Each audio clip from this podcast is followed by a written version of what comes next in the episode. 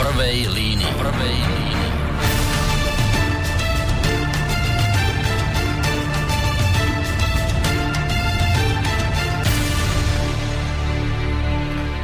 Príjemný dobrý večer, vážení poslucháči. Začína sa ďalší diel relácie v prvej línii, pri ktorej počúvaní vás víta z bansko bystrického štúdia Boris Koroni. Tým, že nemáme až tak veľa času a máme pred sebou vážnu tému e, so zaujímavými hostiami, nebudem to zbytočne naťahovať a prejdem hneď k meritu veci, in media zrez, ako sa hovorí. 23. apríla tohto roka predložili do Národnej rady poslanci ľudovej strany naše Slovensko Marian Kotleba, Rastislav Šlosár, Milan Uhrík a Stanislav Drobný návrh novely zákona o umelom prerušení tehotenstva, na základe ktorého by sa v konečnom dôsledku významným spôsobom sprísnilo vykonávanie interrupcií, teda umelého ukončenia tehotenstva. Návrh ľudovej strany vychádza podľa jej predstaviteľov z prírodzenej nutnosti chrániť aj životy nenarodených detí, argumentujú v tomto smere aj morálnymi dôvodmi a opierajú sa o Ústavu Slovenskej republiky, kde sa uvádza, že ľudský život je hodný ochrany už pred narodením. Táto ich najnovšia aktivita, ktorá treba ale povedať nie je nová, podobné aktivity, podobné myšlienky sprísniť súčasnú legislatívu v súvislosti s vykonávaním interrupcií, tu už boli aj v minulosti, ale naozaj treba povedať, že dopadli neúspešne.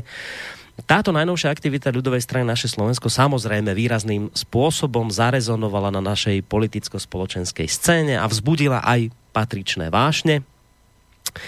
Naše veľké tzv. mainstreamové médiá tie vlastne okamžite označili konanie ľudovej strany za akési pokušenie, respektíve akúsi pascu, ktorú nastražili e, Kotlebovci tradičným konzervatívnym politikom a ich voličom, pre ktorých bol zákaz interrupcií dlhodobou agendou a ktorých teraz vlastne ľudová strana vystavila akejsi dileme, ako sa vlastne postaviť k návrhu, ktorý prichádza od údajných fašistov, lebo takto dlhodobo označujú ľudovú stranu naše mainstreamové médiá a aj mnohé politické strany. Pokiaľ ide o spomínané e, či už koaličné alebo opozičné strany, isté je, že LSNS nemôže počítať s podporou strany Sloboda a Solidarita, podľa ktorej predstaviteľov neexistuje žiaden dôvod na to, aby sa menil súčasný status quo. Poslanci ďalšej opozičnej strany Oľano budú mať zrejme pri hlasovaní voľnú ruku, pretože ako vyhlásil predseda Matovič, jeho poslanci hlasujú v kultúrno-etických otázkach vždy slobodne. Zo strany sme rodina zrejme podporí návrh na prísnenie interrupcií len dvojica poslancov Milan Krajniak a Peter Pčolínsky. V koaličnej e, Slovenskej národnej strane sa vraj návrh podľa podpredsedu strany Jaroslava Pašku pozdáva viacerým, aj keď zatiaľ teda nie je jasné, ako budú hlasovať. V smere by mali o návrhu podľa Juraja Blanára rokovať, no a Andrej Hrnčiar zo strany Most Heat tvrdí, že poslanci tejto strany za Kotlebové návrhy nehlasujú. Protipotratová politika je dlhodobou agendou eh, aj jednotlivých církví, pokiaľ ide o najväčšiu katolícku církev. Konferencia biskupov Slovenska minulý týždeň vyhlásila, že k novele interrupčného zákona nebude vydávať výzvy ani žiadne pokyny, avšak hovorca KBS Martin Kramara uviedol, že treba s polutovaním skonštatovať, že dva národné pochody za život s obrovskou účasťou nepriniesli relevantnú zmenu. Kým KBS hrá v tejto chvíli skôr asi takého trošku mŕtvého chrobáka, Významnejším spôsobom sa ozvalo 17 katolických kňazov, medzi nimi aj známy Marian Kufa, ktorí vyzvali všetkých poslancov Národnej rady, aby sa postavili za život nenarodených detí. Naproti tomu zaznel samozrejme aj apel z druhej strany, teda z toho liberálneho tábora. Takmer 50 mimovládnych organizácií a iniciatív a ďalších vyše 100 občanov naopak vyzvalo poslancov Národnej rady, aby tento návrh novely nepodporili, pretože podľa ich názoru ide o fašistický návrh zákona, ktorý neprimeraným spôsobom obmedzuje práva žien a kontroluje ich životy prostredníctvom reštrikcií e, v k prístupe k umelému ukončeniu tehotenstva. Ženy majú podľa nich právo rozhodovať sa o počte a čase narodenia svojich detí. Návrh zákona preto považujú e, za ostrý zásah do ich osobnej integrity a ich práva na súkromie, ľudskú dôstojnosť, osobnú slobodu a vyznanie. Pôvodne sa predpokladalo, že by sa o tejto norme mohlo hlasovať už v útorok tento týždeň, respektíve v stredu, no a dnes už máme štvrtok a stále sa o tejto novele o interrupciách vlastne nerokovalo, respektíve nehlasovalo na prebiehajúcej schôdzi parlamentu. E, dnes vlastne celý deň e, sa politici, poslanci zaoberajú odvolávaním ministerky Matečnej. No, Poďme sa, vážení poslucháči, o tomto všetkom porozprávať podrobnejšie. Asi bude najlepšie, keď tak urobíme s tými, ktorí spomínanú právnu normu do parlamentu predložili. E, asi bude najlepšie od nich sa priamo dozvedieť, čo v nej vlastne navrhujú a vôbec prečo s týmto nápadom prišli. Ak všetko funguje a ak technika nesklamala, tak v Bratislavskom štúdiu Rádia Slobodný vysielač by v tejto chvíli mali sedieť minimálne dvaja ľudia za mikrofónom. Tým prvým je predseda spomínanej strany ľudová strana naše Slovensko, pán Marian Kotleba. Uvidíme, či nám to funguje. Dobrý večer, počujeme sa. Dobrý večer všetkým poslucháčom Slobodného vysielača. A, výborne, tak dobrý večer. No a spolu s vami by tam mal byť aj ďalší e, člen vašej strany, poslanec Národnej rady a človek, ktorý stál takisto za e, touto novelou zákona, pán Rastislav Šlosár. Dobrý večer aj vám prajeme. Dobrý večer, prajem. No a samozrejme dobrý večer aj vám, vážení poslucháči, ktorí ste si našli čas na našu dnešnú reláciu. Ja verím, že budete mať chuť aj vy sa niečo opýtať, položiť nejakú otázku, respektíve vyjadriť nejaký názor k téme, ktorú budeme rozoberať. Isté často sa stáva v situáciách, ako je tá dnešná, že keď prídu takíto hostia do relácie, tak poslucháči zvyknú aj otázky z iného košiara dávať. Samozrejme, je to možné. Všimol som si, že už v tejto chvíli mi nejaké otázky chodia, ale e, práve preto, že my dnes nebudeme vysielať v tom štandardnom dvojhodinovom čase, len hodinu a pol, tak budem dávať prednosť otázkam, ktoré súvisia s našou dnešnou témou. Ale samozrejme, ak nám čas vyjde, prečítam aj tie, ktoré sú mimo témy. Otázky nám môžete už od tejto chvíle adresovať na mailovú adresu studiozavináčslobodnyvysielac.sk Môžete potom neskôr aj zatelefonovať, keď túto tému dostatočne rozoberieme na číslo 048 381 0101 a môžete nám písať aj cez našu internetovú stránku, keď si kliknete na takéto zelené tlačítko otázka do štúdia. Toľko teda na úvod z mojej strany k téme, ktorú dnes budeme rozoberať. E, téma sprísnenia interrupcií. Na úvod taká otázka, lebo naozaj ma to zaujíma ja som to v tom úvode naznačil, pán Kotleba, že už, ja som kde si zachytil také nejaké informácie, že už v útorok sa o tom bude rokovať, ja som čakal, nič sa nedeje, stredu čakám, nič sa nedeje, štvrtok prišla na pretras pani Matečná, v podstate už 8 či 9 hodín sa tam rieši ministerka, tak ako to, dve otázky, že ako to vyzerá vlastne s týmto vašim návrhom, že, že kedy asi tak predpokladáte, že by sa mohol dostať tento váš návrh novely na bod rokovania parlamentu? To je tá prvá otázka. Tu potom vám dám tú druhú, potom keď zodpoviete túto. Takže ako to vidíte, kedy zhruba by sa o vašej novele mohlo hlasovať? No tak keďže dnešný deň e, Národná rada celý venovala kauze ministerky Matečnej, tak e, samozrejme náš návrh pôjde až budúci týždeň, pretože ešte stále zostáva takmer 20 iných návrhov, uh-huh. kým prídu na, na rad teda naše návrhy. Zajtra ráno je zvolané poslanecké grémium, kde sa bude dohadovať ďalší priebeh schôdze, to znamená, budú najmä dve alebo tri otázky na stole. Prvá otázka, prvá otázka bude, či sa bude v piatok rokovať, ako je bežne do 4. alebo sa bude rokovať až do 7. Druhá otázka, ktorá môže byť na stole, je otázka, či sa bude rokovať aj celý víkend, pretože takúto, takúto možnosť sme už uh, asi dvakrát zažili počas tohto volebného obdobia. Uh-huh. A tretia otázka, ktorá môže byť na grémiu na stole, je tá, či sa bude pokračovať v rokovaní schôdze Národnej rady uh, tradične v uh, pondelok, uh, v útorok ráno, alebo už v pondelok. Čiže tieto tri otázky by sa podľa môjho názoru mali prerokovať zajtra ráno na poslaneckom grémiu a potom budeme asi múdrejší. Ne, ale vyzerá to tak, že podľa všetkého až na budúci týždeň by sa už teda o tejto vašej novele malo e, rozhodovať v parlamente. Ak, ak nebude schválené to rokovanie cez víkend, Hej. tak je to takmer 100% na záležitosť, že až budúci týždeň. E, inak e, tá druhá otázka, že Matečnú už ste už odvolali, či ešte nie? Jak to vyzerá? Ešte ministerkou. Stále, ešte stále nebolo hlasovanie, lebo nebolo, nebola ukončená rozpráva o uh-huh. tomto bode. Ale viete, my sme aj preto dnes tu a Slobodno vysielači, no. lebo matem- e, parlamentná matematika nepustí a bez ohľadu na tie fakty a bez ohľadu na tie argumenty, ktoré v rozprave odznejú, jednoducho opozícia nemá dostatok poslancov na to, aby dokázala odvolať mm-hmm. No práve preto sa na to pýtam, že keď príde na hlasovanie a vy budete tu u nás v relácii, že či nebudete potom nahnevaní, že ste nemohli hlasovať, takže už ste to vysvetlili dobre. Uh, ja naše, som... Ak môžem ešte, naše dva, hlasy, naše dva hlasy tam chýbať nebudú a viete, my sme už za toto volebné obdobie zažili x krát situáciu, kde strany tzv. štandardnej opozície zvolali nejakú mimoriadnu schôdzu a nakoniec, keď bolo hlasovanie o bode, ktorý žiadali prerokovať na tej mimoriadnej schôdzi, tak ani všetci členovia týchto strán sa nezúčastnili hlasovania, dokonca ani tí, ktorí sa pod zvolenie schôdze podpísali. Hmm.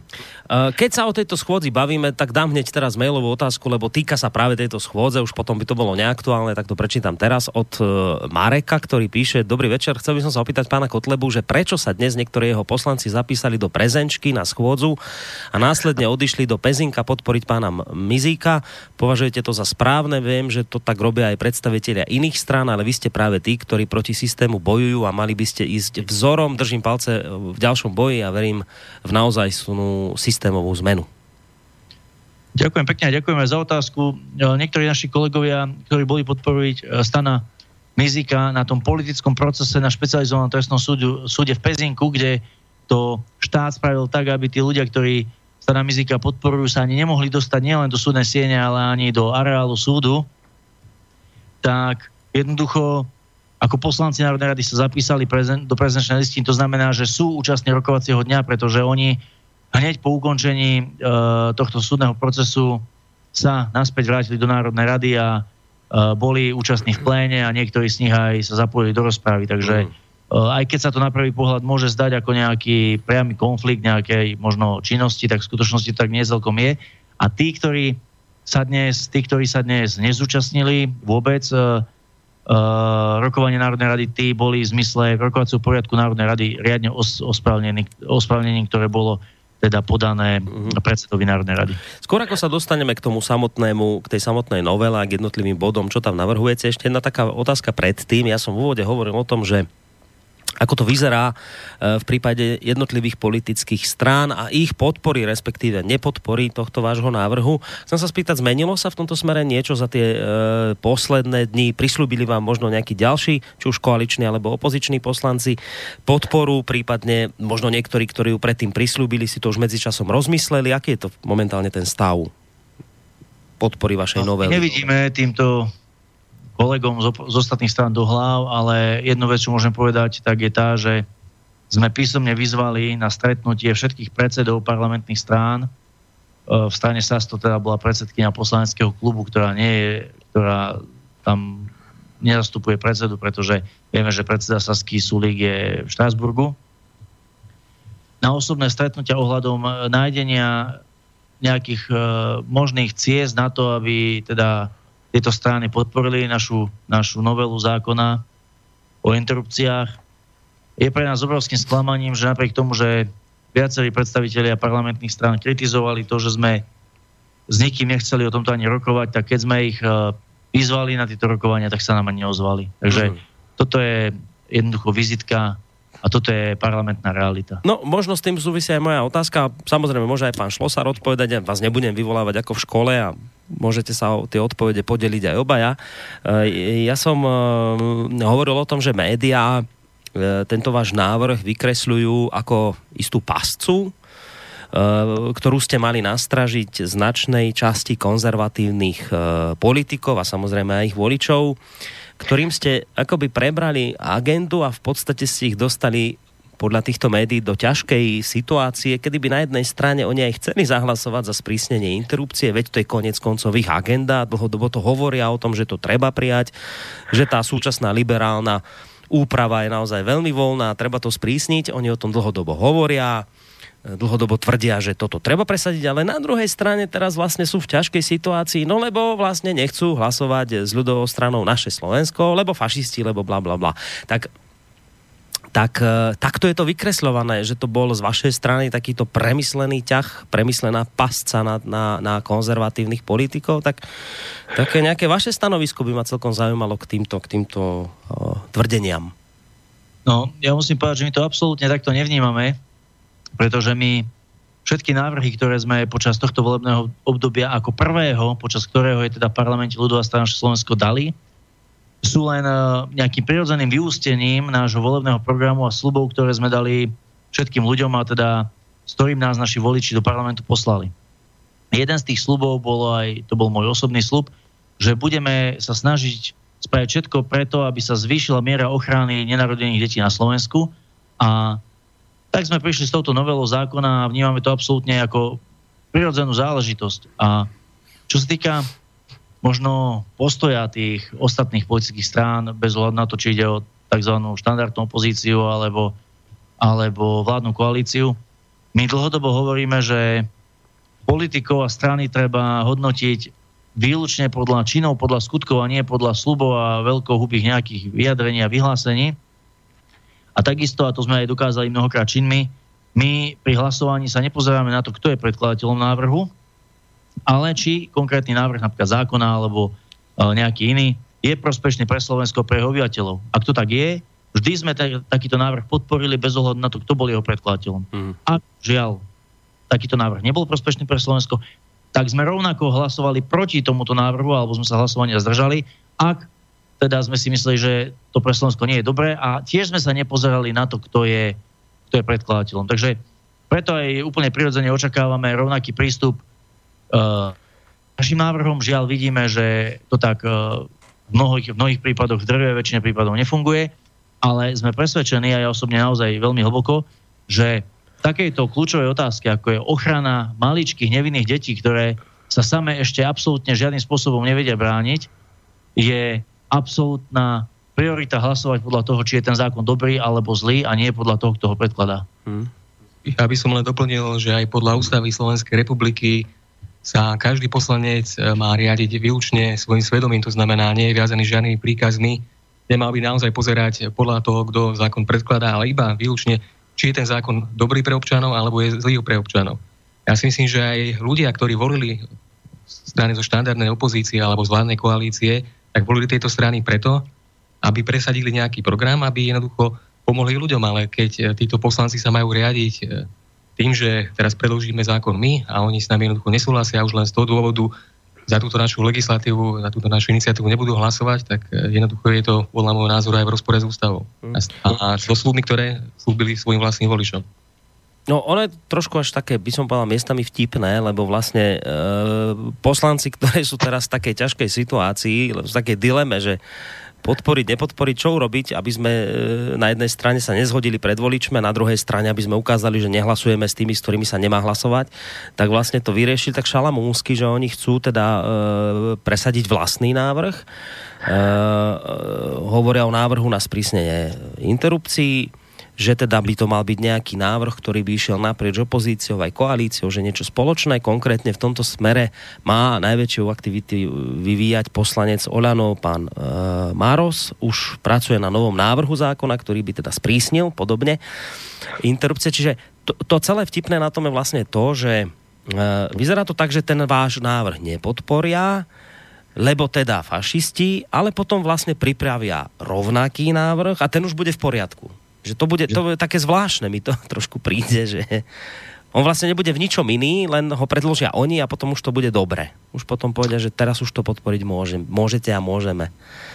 No, smiešne mi to príde. Ak by sme sa mali nejako pustiť do analýzy toho, že ktoré strany majú tendenciu podporiť, nepodporiť tak ďalej, tak Samozrejme, my sa nečudujeme strane SAS, ktorá zaujala stanovisko, že určite nepodporí, pretože sú to otvorení liberáli. A, a v tomto smere sú aj konzistentní oni. To, ktorí stojí na úplne inej, vlastne presne na opačnej, opačnom konci hodnotového rebríčka a od tých samozrejme podporu žiadať e, síce môžeme, ale nemôžeme byť ani nie sme prekvapení, ak ju nedostaneme, ale je obrovským prekvapením, ak ja teraz nebudem hodnotiť vyhlásenie jednotlivých politikov, ale ak naozaj nakoniec v tom hlasovaní sa ukáže, že za zákon, za zákon nezahlasujú ani tí, ktorí, ktorí sa neustále samých seba označujú za tých najväčších konzervatívcov a možno kresťansky orientovaných politikov v parlamente, pretože oni mali možnosť. Mali možnosť počas tohto volebného obdobia za dva roky aj opakovane predložiť takýto návrh a my by sme určite za ich návrh hlasovali. My by sme určite za ich návrh hlasovali. Avšak keď oni všetci boli do dnešného dňa spokojní, boli absolútne spokojní s tou legislatívou, ktorá je propotratová, úplne otvorene propotratová a ktorá má na svojom konte už viac ako 1 400 tisíc zabitých nevinných detí, tak je pre mňa obrovskou záhadou, prečo zrazu začínajú sa ozývať tie kritické hlasy až v momente, keď niekto prišiel s radikálnym zlepšením tejto legislatívy prospech teda obmedzenia týchto umelých uh, interrupcií, umel, umelých zabití alebo umelých pokusov o zabitie týchto detí. Toto je pre mňa nepochopiteľné. No ale objektívne treba povedať, že už také aktivity boli aj v minulosti zo strany viacerých politikov, ktorí chceli nejakým spôsobom sprísniť interrupcie, nevyšlo ale, to, bolo ale, to neúspešné. Ja ale, súčasnom ale keď období. hovoríte áno o súčasnom, tak v súčasnom volebnom období, teda pri týchto súčasných e, stranách naozaj nikto taký sa neobjavil. No a tým sú teraz vlastne v takej ťažkej situácii, takže začínajú konať, začínajú zrejme pripravovať vlastný návrh zákona. Neviem, či pán Šlosár chce k tomu ešte niečo možno dodať. Ja by som možno radšej prešiel k tomu, v čom vlastne spočíva. Áno, áno, počkajte, hneď, hneď sa k tomu dostaneme, ja vás ešte trošku budem držať, ešte chvíľku. Chcem sa spýtať, e- ešte predtým, ako sa dostaneme k tomu, čo vlastne navrhujete, lebo však máme čas, nebojte. Uh, hovorili sme teraz o politikoch, ktorí podporujú, nepodporujú, že sú na jednej strane konzervatívni, aspoň takto o sebe tvrdia, ale keď vlastne príde na lámanie chleba, tak nezahlasujú. To je také zvláštne a pre mnohých aj voličových to môže vyzerať ako pokritectvo a keď to niekto pokritectvo nazve... trošku postúpiť? Môžete. Uh, mne to veľmi pripomína politiku predsedu Slovenskej národnej strany, z okolností predsedu aj e, Národnej rady, ktorý na jednej strane hovorí o priateľstve s Ruskom a o tom, ak, ako musíme budovať vzťahy na vzájomnej dôvere a bratstve a neviem čo. A na druhej strane všetci poslanci za SNS nakoniec zahlasujú za vyslanie ďalších slovenských vojakov na ruské hranice. Čiže to je, to je ten obrovský rozdiel medzi tými vyhláseniami a uh, nejakými vyjadreniami a medzi reálnymi skutkami, pretože poslanci Národnej rady naozaj sa môžu hodnotiť len a jedine podľa ich hlasovania, pretože hlasovanie je jediný skutočný taký rukolapný uh, ako keby dôkaz činnosti poslancov Národnej rady. My ako poslanci in, iné skutky, iné, inú činnosť v podstate nevykonávame, len to hlasovanie. Hmm. No, preto hovorím, že sa to začína ponášať na isté pokritectvo, ktoré predpokladám, že aj mnohí voliči vidia a môžu to konec koncov zrátať daným politikom potom vo voľbách. Uh, ale keď teraz odídeme od politikov, eh, je zvláštne, a to je aj moja otázka na vás, že ako vnímate fakt, že samotná katolícka církev, eh, respektíve konferencia biskupov Slovenska, ktorá tiež takisto veľmi dlho hovorí o tom, že toto naozaj je jej agendou, veľmi dlho podporuje všetky pochody za život a boj proti interrupciám a všetky tieto veci má aj vo svojej agende, tak vlastne ani samotná konferencia biskupov Slovenska, ktorá teda zastupuje najväčšiu katolícku církev na Slovensku, e, k vašej novele interrupčného zákona nebude vydávať ani žiadne výzvy pre veriacich, ani žiadne pokyny. Skôr to vyzerá, tak som to aj naznačil, že trošku zahrala mŕtvého chrobáka v tomto smere, tak možno aj toto by ma celkom zaujímalo, že ako vnímate konanie církvy, ktorá teda hovorí dlhodobo o tom, že, že interrupcie sú nepripustné. No ja poviem teraz úplne na rovinu otvorene, možno sa to niektorým ľuďom nebude páčiť, ale my sme pred niekoľkými dňami boli pozvaní sekretárom konferencie biskupov Slovenska pánom Ziolkovským na stretnutie u nich na sídle konferencie biskupov Slovenska, kde sme teda aj s kolegom Milanom Uhrikom prišli a kde sme mali zhruba hodinovú debatu na tému naša novela tohto zákona. A kde teda pán e, výkonný sekretár nás ubezpečil o podpore, že, že naozaj je to veľmi precízne spracovaný zákon a že oni spravia všetko preto, aby ovplyvnili politikov, ktorých vedia, že sú praktizujúci katolíci, v takom duchu, aby náš návrh zákona podporili. Takže e, toto bola jedna vec, ktorá nám bola nejakým spôsobom slúbená na tom stretnutí. Ja som toto musel povedať, pretože keď vidím dneska tie reakcie a naozaj také, ako vy ste povedali, vlážne stanoviská, tak, tak e, možno nie celkom to dobré asi s Milanom e, Uhrikom chápeme, uh-huh. ale na druhej strane musím povedať aj to, že nás veľmi teší stúpajúca podpora zo strany kňazov, farárov, ktorí otvorene hovoria, že najvyšší čas, aby sa táto propotratová liberálna agenda na Slovensku obmedzila v prospech práve ochrany životov tých najnevinejších, tých, tých nenarodených detí. A dá sa povedať, že priebehu niekoľkých týždňov sú to rádovo desiatky kňazov, ktorí naberajú odvahu a hovoria, že proste netreba sa naozaj pozerať na to, kto to predkladá, aj keď možno s nami v niektorých iných oblastiach nesúhlasia, hmm. ale treba využiť tú príležitosť, ktorá tu dnes je a v Národnej rade posunúť tieto veci smerom k ochrane života týchto malých detí. Hm. Čiže v prípade tej cirkvi vravíte o tom, že jedna vec bola akoby zagarantovaná, respektíve slubená a potom realita bola trošku iná, ktorá vás zaskočila. Toto, že celkom to ne, nekorešponduje s tým, čo ste si vypočuli s pánom Uhrikom predtým.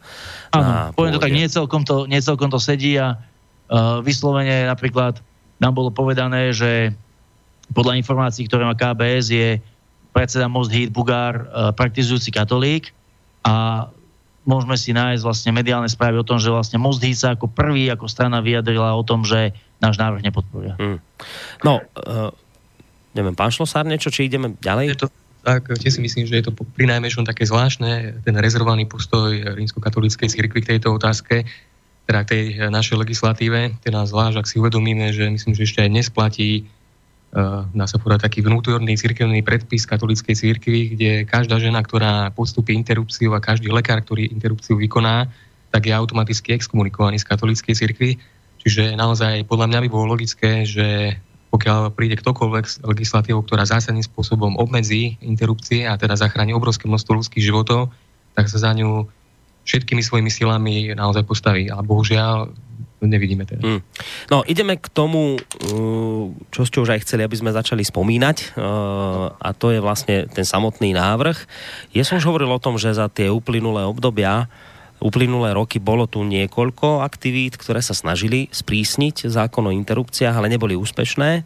Teraz po určitej dobe prichádzate uh, s rovnakou iniciatívou vy, v ľudovej strane naše Slovensko. Tá otázka je, prečo ste sa vôbec rozhodli pre takúto vec, respektíve skúsim to obohatiť aj otázkou poslucháča Miras Galanty, ktorý sa to pýta trošku inak a pýta sa vás, že prečo si predkladatelia zo strany pána Kotlebu myslia, že táto téma má dnes prioritu. Hej, že prečo máte pocit, že toto je niečo prioritné, čo chcete práve teraz riešiť, že teraz to otvárate. Takže prečo teraz? V čom je tá priorita pre vás? Tu ani tak nejde o to, či to otvárame teraz, alebo sme to mali otvoriť pred rokom, alebo to otvoríme za rok. Jednoducho si treba uvedomiť, že téma interrupcií je otázka života. Otázka ľudského života o tom, či budeme zabíjať ešte nenarodené deti, alebo ich nebudeme zabíjať. Ak si uvedomíme, teda v čom spočívajú tieto interrupcie, že tu nejde iba o nejaké, nejaký, nejaký technický, e, lekársky zákrok, do, ktorým sa zasahuje do ženského tela, ale že tu ide naozaj o vraždu človeka, ak si uvedomíme, v akom rozsahu obrovskom sa tieto interrupcie na Slovensku vykonávajú, že aj napríklad za minulý rok to bolo až 7496 detí, ktoré boli pri umelých potratoch zavraždené. Ak si uvedomíme, ako hovoril aj kolega Kotleba, že za tých 60 rokov, odkedy sú interrupcie legálne, tak 1,4 alebo ešte aj viacej 1,4 milióna. 1,4 milióna nenarodených detí takýmto spôsobom bolo nás zavraždených, tak je to naozaj priorita, ktorú musíme otvárať bez hľadu na to, ako sa tomu pozera, alebo ako sa k tomu stavia spoločnosť? No ja to dám toľko, že ľudová naše Slovensko je postavené na troch pilieroch, na princípe, teda na piliere, alebo na princípe národnom, sociálnom a kresťanskom. My sme počas tejto našej dvojročnej existencie v parlamente už eh, dali mnoho zákonov, z ktorých niektoré sa týkali práve naplňania toho princípu národného, niektoré sa týkali naplnenia toho princípu sociálneho, No a je čas, aby sme dávali aj také zákony, ktoré sa týkajú aj naplnenia skutočne skutkami naplnenia toho princípu kresťanského. Čiže nie len kvôli tomu, ale aj preto, aj teda kvôli tomu, že ja som dal osobne taký slub, že sa budeme hmm. snažiť chrániť a brániť životy nedarovných detí. Jednoducho prichádzame, prichádzame s touto našou novelou a ja si myslím, že e, z pohľadu času, že či, ako povedal Rastio sa, že či teraz alebo pred pol rokom alebo o rok, je to absolútne nepodstatné. Jednoducho sme, to, sme tú novelu teda vypracovali s najlepším vedomím a svedomím a ja si myslím, že naozaj nie je tej novele veľmi čo vytknúť a predkladáme ju do Národnej rady na to, aby sa v prvom čítaní o nej viedla celospoločenská diskusia hmm. a aby teda, ak tí poslanci rozhodnú, že chrániť život malých detí nevinných je pre nich viac ako nejaké politikárčenie a nejaké politické nálepky, aby v druhom čítaní formou pozmeňovacích návrhov mohol byť tento zákon alebo táto naša novela upravená do takej formy, ktorá bude v parlamente priechodná tak, aby nakoniec bol schválený a nadobudol účinnosť. Pokiaľ ide o interrupcie, momentálne sa my na Slovensku riadíme zákonom číslo 73 z roku 1986, inak dosť stará norma to je, podľa ktorej stále ešte ideme. A podľa tejto normy je možné na Slovensku usmrtiť dieťa do 12. týždňa tehotenstva zo zdravotných dôvodov, ale aj na žiadosť ženy, pričom žena nemusí uviesť žiaden dôvod. Po tomto termíne už nie je možné vykonávať interrupcie jedine za predpokladu, že by došlo k ohrozeniu života matky.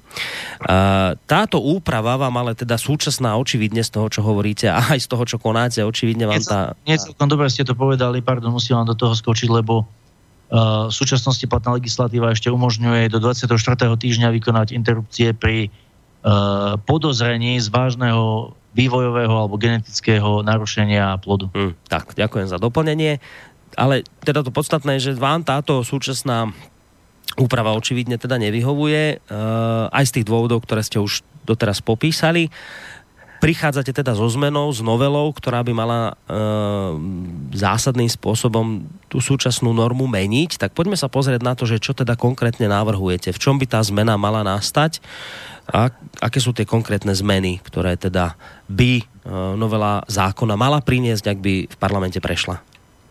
A hlavná zásadná zmena, ktorá, ktorú zavádzame v našej novele zákona o umelom prerušení tehotenstva, spočíva v tom, že tie interrupcie, ktoré je možné teraz vykonávať do 12. týždňa len na základe písomnej žiadosti ženy, teda len na základe toho, že požiada lekára alebo teda zdravotnícke zariadenie, aby mohla ísť na interrupciu, pričom naozaj, ako ste aj vypovedali, nemusí uvieť žiaden dôvod alebo môžu uvieť akýkoľvek dôvod, tak jednoducho toto kvantum potratov, ktoré podľa štatistik, ktorý možno viac ako 83% všetkých interrupcií, by podľa našej novely zákona bolo ilegálne, bolo by teda zakázané. E, my navrhujeme, aby interrupcie bolo možné vykonávať v podstate len v troch prípadoch, pri troch výnimkách. Prvá výnimka je, ak by bol ohrozený život matky, ktorý by bolo možné vykonať interrupcie kedykoľvek, pretože ide o ochranu života, druhého života, v tomto prípade života matky. Druhá výnimka je prípad, keď e, žena otehotne v dôsledku trestného činu, napríklad sexuálneho zneužitia, znásilnenia alebo incestu, v tomto prípade by bolo možné vykonať interrupciu, ak by tehotenstvo nepresiahlo 12 týždňov a nebránili by tomu zdravotné dôvody na strane matky. A samozrejme matka by sama na vlastný podnet chcela vykonať takúto interrupciu. A posledná výnimka, ktorú zavádzame do novely zákona, je výnimka, ak by šlo preukázateľne geneticky chybný vývoj plodu a tehotenstvo by v tomto prípade neprekročilo 24 týždňov. A takisto by tomu teda nebranili zdravotné dôvody. Teda toľko v podstate nášho zákona.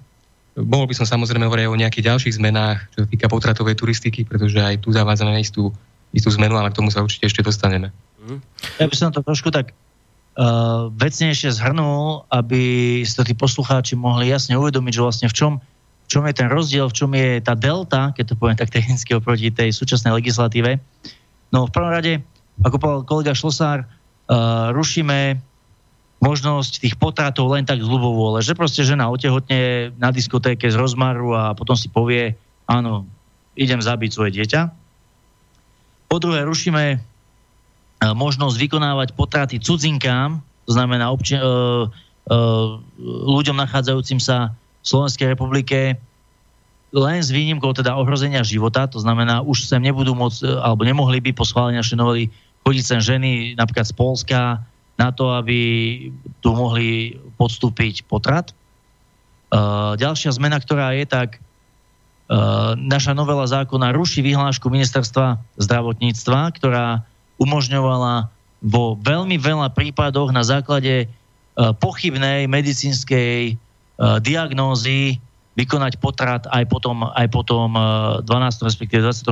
týždni, kde to fungovalo tak, že žena si E, nejakým spôsobom zohnala na základe mnohokrát korupčného konania potvrdenie od lekára, ktorý v podstate donesla ginekologovi a pripojila to ku žiadosti o interrupciu s tým, že ten lekár jej to uh, odobril, respektíve na základe toho lekárskeho papiera bolo preukázané, že má zdravotné problémy v súvislosti s tehotenstvom.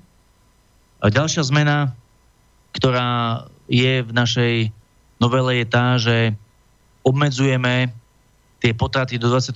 týždňa len na genetické, len na preukázateľné, preukázateľné genetické poruchy, to znamená, už nestačí len nejaké podozrenie, už to musí byť naozaj preukázané a zároveň obmedzujeme možnosť vykonať potrat z dôvodu vývojových poruch. To znamená z poruch, ktoré sú dnes operačne riešiteľné jednoduchšími alebo možno niekedy zložitými alebo zložitejšími operačnými zákrokmi. Mm. Takže to obmedzenie si myslím, že je dosť veľké, no uh, zároveň je, ako povedal Rastio Šlosár, sú tie výnimky nastavené v zákone tak, že naozaj pre všetkých, ktorí, ktorí z nejakého, nazvem to, absolútneho alebo takého objektívneho dôvodu uh, zvažujú nad touto možnosťou, tak to nechávame, ne, nezakazujeme to, ale nechávame to na posúdení tej matky alebo na posúdení tých, mm. tých čo. Kým budem pokračovať ďalšia otázka, dáme priestor poslucháčovi, ktorého máme na telefónnej linke. Dúfam, že to bude otázka k téme. Dobrý večer.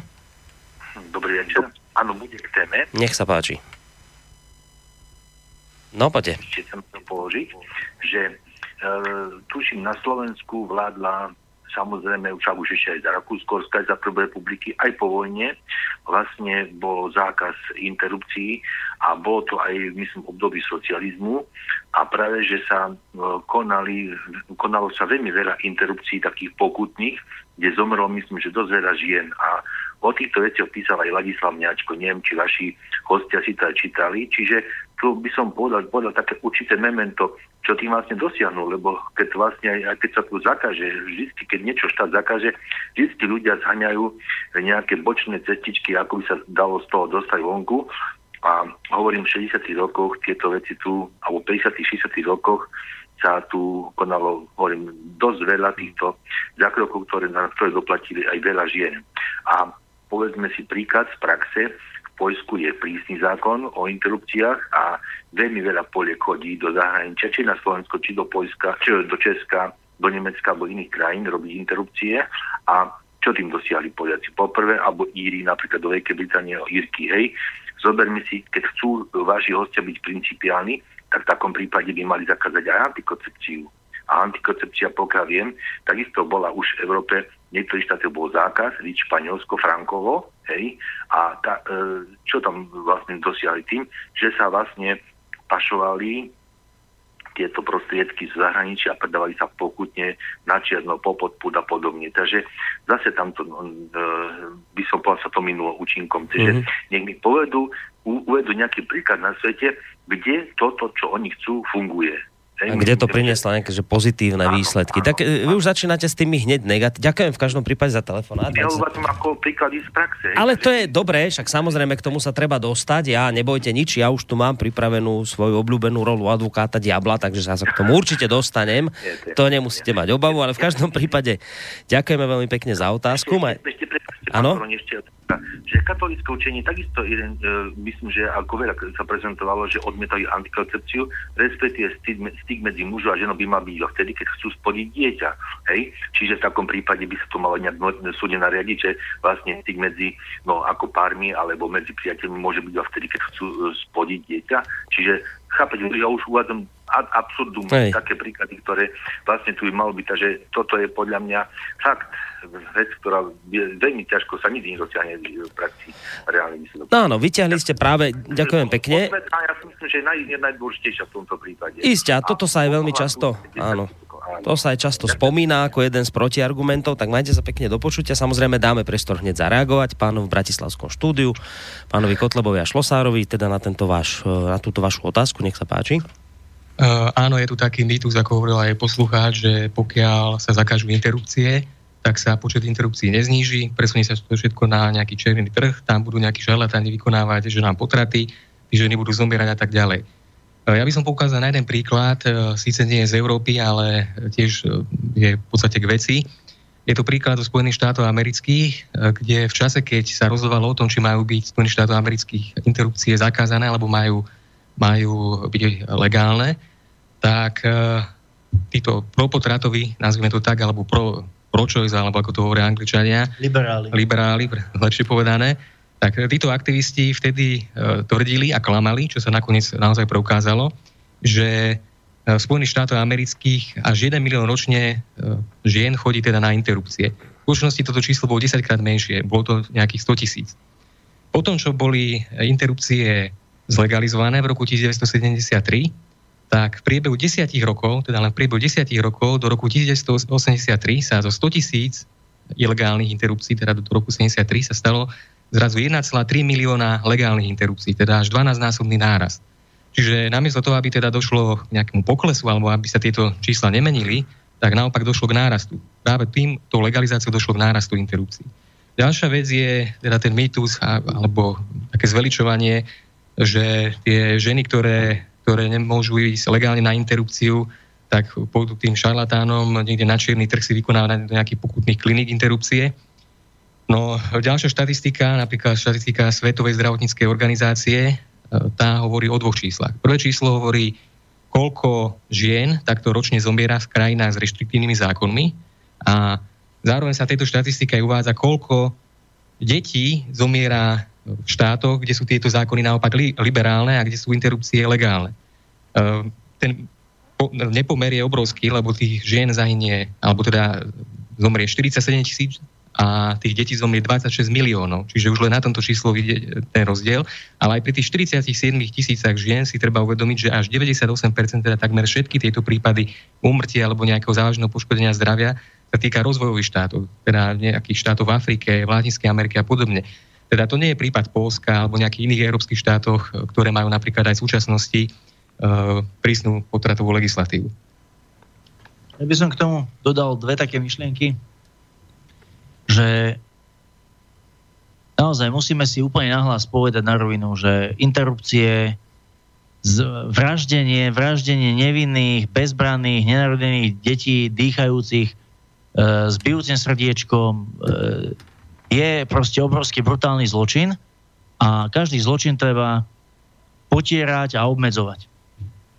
A takto sa vlastne na to musíme pozerať. Takto sa na to musíme pozerať, pretože Rovnako by sme sa mohli analogicky spýtať, na čo je dobré potom, na čo je dobré mať trestný zákon, alebo na čo je dobré obmedzovať, poviem to na takom úplne triviálnom príklade, uh, prekročenie rýchlosti. Však ne, nepokutujme ľudí za prekročenie rýchlosti, však tí ľudia budú predsa chodiť sami tak, ako treba. No a vidíte, že, že jednoducho aj keď, aj keď sú tie pokuty za prekročenie rýchlosti, aj tak ešte sa nájdú ľudia, ktorí rýchlosť prekračujú a niektorí z nich, ktorí proste sú pritom prichytení, E, nesú si následky. Ale to je absolútne analogická situácia.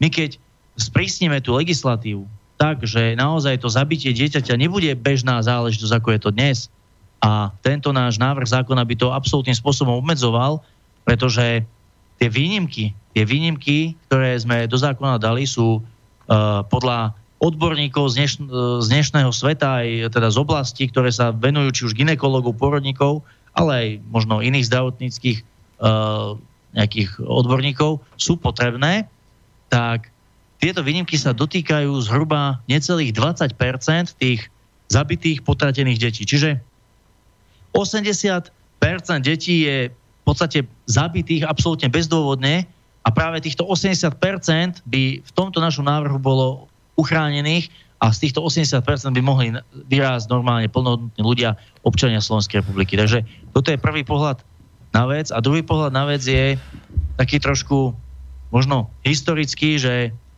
tí, ktorí tu rozprávajú a neustále nám zdôrazňujú, že aké obrovské krivdy sa udiali, a možno aj počas prvej Slovenskej republiky a tak ďalej, tak ďalej, a že si musíme za to niesť vinu a, a robiť nové múzea a neviem čo všetko, tak tí na druhej strane absolútne vo veľkom štýle podporujú práve potratovú politiku a nepočul som od nich ani jedno slovo alebo vetu o tom, že správame múzeum pre takéto uh, zabité nevinné deti a uvedomujme si, čo to znamená zabiť milión 400 tisíc detí z vlastného národa. Viete, liberáli na jednej strane hovoria, že potraty to je proste výdobytok slobody a demokracia neviem čo. A na druhej strane nám tu hovoria, že je nedostatok zamestnancov, klesá nám demografická krivka a potrebujeme cudzincov a imigrantov. No ale keby sme si nezabili tých svojich milión 400 tisíc detí, tak by tu dneska jednoducho tí liberáli nemali ani o čom točiť. Dobre, ďalší poslucháč na linke.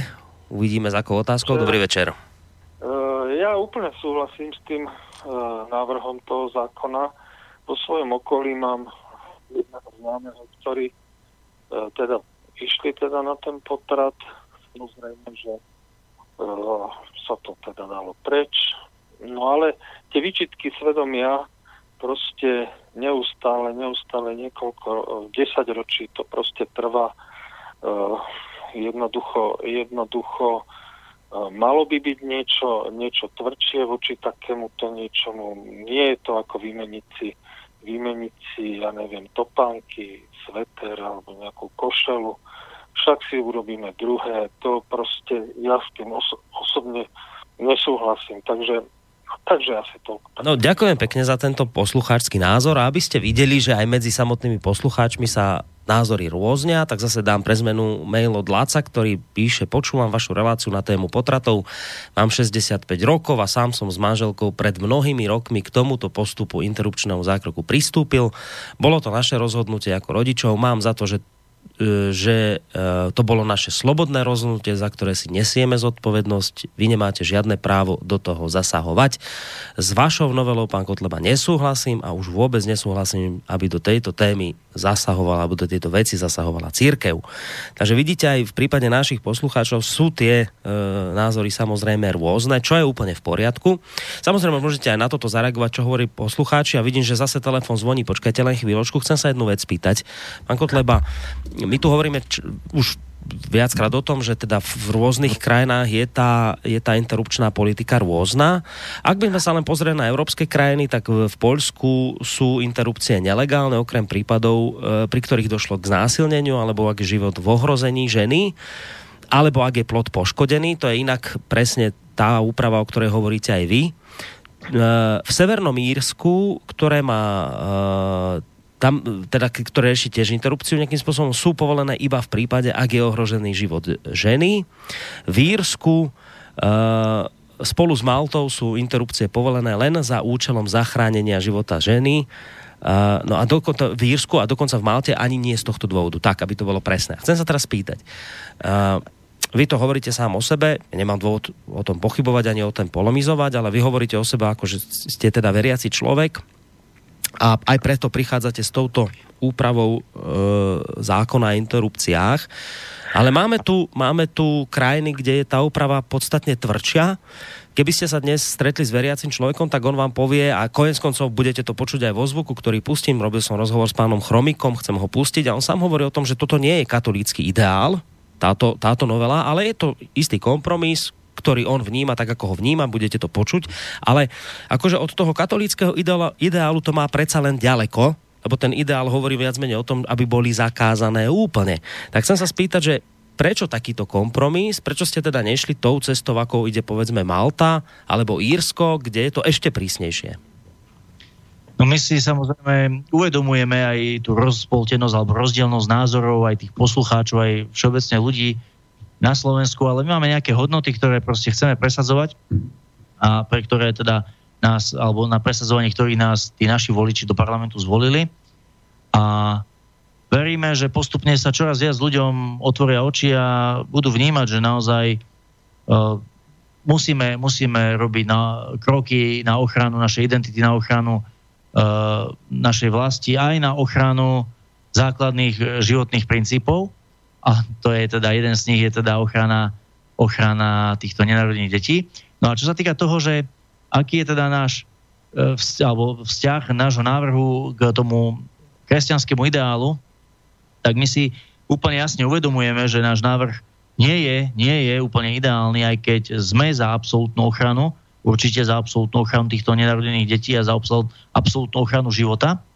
Ale ako sa hovorí, e, politika je umenie možného a ak by dnes v súčasnej situácii, kde platí na Slovensku absolútne liberálny propotratový zákon, došlo k takémuto obmedzeniu e, zabíjania tých nenarodených detí, ktoré je zhruba vyčíslené, že by 80% tých detí vlastne bolo zachránených, minimálne 80%, tak si myslím, že to je obrovský prvý krok k tomu, aby sme sa mohli potom ďalej rozprávať o ďalších úpravách, napríklad v sociálnom systéme, v systéme bezpečnosti občanov a v ďalších súvisiacich otázkach tak, aby jednoducho aj tých 20% žien, ktoré si povedia, že idú na ten potrat, lebo sa ich bude týkať možno tá výnimka, tak aby si mohli povedať, že ja síce na ten potrat môžem ísť, ale nechcem, nechcem, lebo to nie je správne riešenie a z pohľadu toho, ako sa štát o mňa postará, to ani nebude potrebné.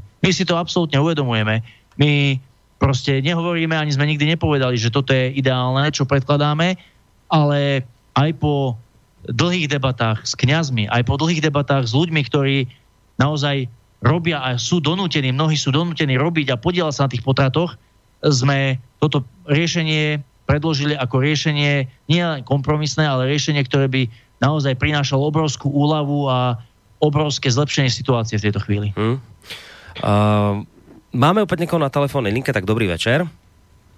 Dobrý večer vám prajem na Slovensku, pán Korony, aj pánom Kotlebovcom, vašim hosťom. Ďakujem pekne. Uh, takže sa počujeme. Ja neviem, či to bude užitočné, ale dovolte, aby som sa uh, podelil o jednu skúsenosť, ktorú som mal v, v tejto oblasti. Uh, bolo to už pred mnohými desiatkami rokov, ale tá scéna mi nejde z pamäti a nosím v sebe celý život. Keď sme boli medici, tak sme museli dokladovať pre štátnicu z ginekológie a pôrodníctva asistenciu, myslím, pri dvoch pôrodoch, tak sme museli tam chodiť večer na pôrodné sály a e, pod, asi tak e, bolo potreba tak 4-5 večerov, aby sme mali to potvrdenie. No a e, ja som tam bol raz na, na tom pôrodnom sále, kde rodilo jedno asi 15-ročné dievča, bola to cigánka. A my sme už z tých predchádzajúcich služieb tam poznali tú vrchnú sestru, ktorá bola taká Erdek baba, ktorá hlavne tie prvorodičky spracovala, dá sa povedať ako nacistka. Ale veľmi, veľmi úspešne. Teda jedno, jednoducho sa im rozkričala, keď trebalo robiť to alebo ono. No a to dieťa bolo privedené na svet.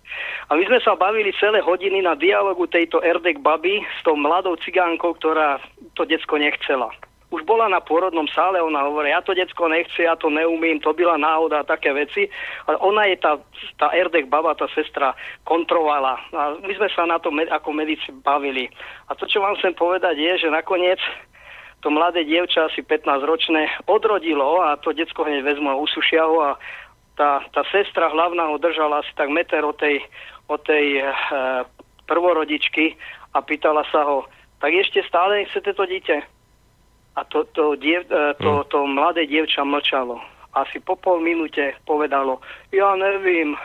A potom mm-hmm. jej tá sestra dala to dieťa na srdce, lebo to decko e, potrebuje kontakt e, s tou mamou, lebo ono, ono prestane plakať, keď počuje stokot matkino srdca, pretože s tým žije 9 mesiacov, že? A pekne ju dala na hruď a to, to mladé dievča 15-ročné sa obrátilo o 180 stupňov. A ten potrat vlastne, tento, túto premenu vlastne zamedzuje, zabraňuje jej a súhlasím s tým poslucháčom, ktorý bol predtým, e, či to je jedno, čo hovorí tá žena, e, e, ktorá si nechala zobrať potrat. To je neuveriteľný zásah do psychiky ženy.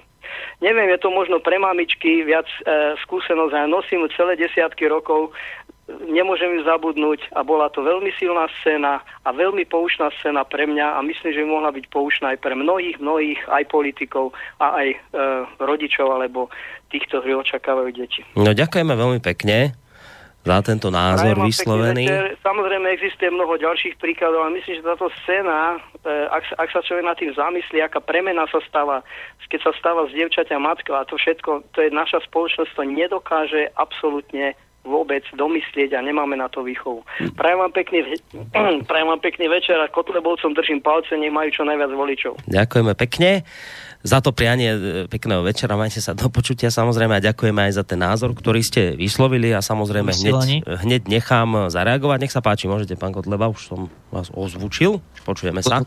Keď nie sme naživo, tak sa niekedy stane, že si skáčeme do reči, čiže naživo sme, ale nie sme na jednom mieste. Tak. Takže ešte raz chcem poďakovať za tú reakciu Uh, najmä aj teda aj za to želanie, ale reakciu najmä preto, že ide teda o lekára. Uh, toto, toto, čo ste povedali, v podstate iba nejakým spôsobom zosilňuje a dupluje tie reakcie, ktoré máme od lekárov, ktorí sú účastní pri potratoch my a uh, tí ľudia nás doslova prosili, aby sme to spravili takto, aby sme aj tých zdravotníkov oslobodili od tej obrovskej, od toho obrovského zaťaženia potratmi a obmedzili tú obmedzili tú možnosť e, proste vykonávať, alebo tú povinnosť vykonávať tie potraty. Uh, ich reakcie, a to naozaj sú mnohí skúsení harcovníci, sú také, že mnohí, a to teraz možno nebude prekvapivé, mnohí tí, ktorí sa na potratoch podielajú, to znášajú veľmi ťažko, mnohí sa snažia na to zabudnúť potom uh, alkoholom a podobnými metodami a je to trauma nielen pre tú matku, ale aj pre ten zdravotnícky personál. Čiže hm. aj toto sme si uvedomovali pri našom návrhu a aj preto sme okrem iného napríklad zrušili tú liberálnu a doslova propotratovú vyhlášku, v súčasnosti platnú vyhlášku ministerstva zdravotníctva. Hmm. No, e, pán Šlosár, asi aj... Ja by som ešte doplnil zaujímavú štatistiku, ktorú našiel kolega Uhrík. Uh, je naozaj veľké množstvo žien, ktoré uh, nepostúpili interrupciu, respektíve chceli ju postúpiť pôvodne, ale z nejakých dôvodov jednoducho nestihli sa zmestiť do toho 12-týždňového limitu, ktorý je v súčasnej legislatíve. A nakoniec to dieťa vynosili a porodili.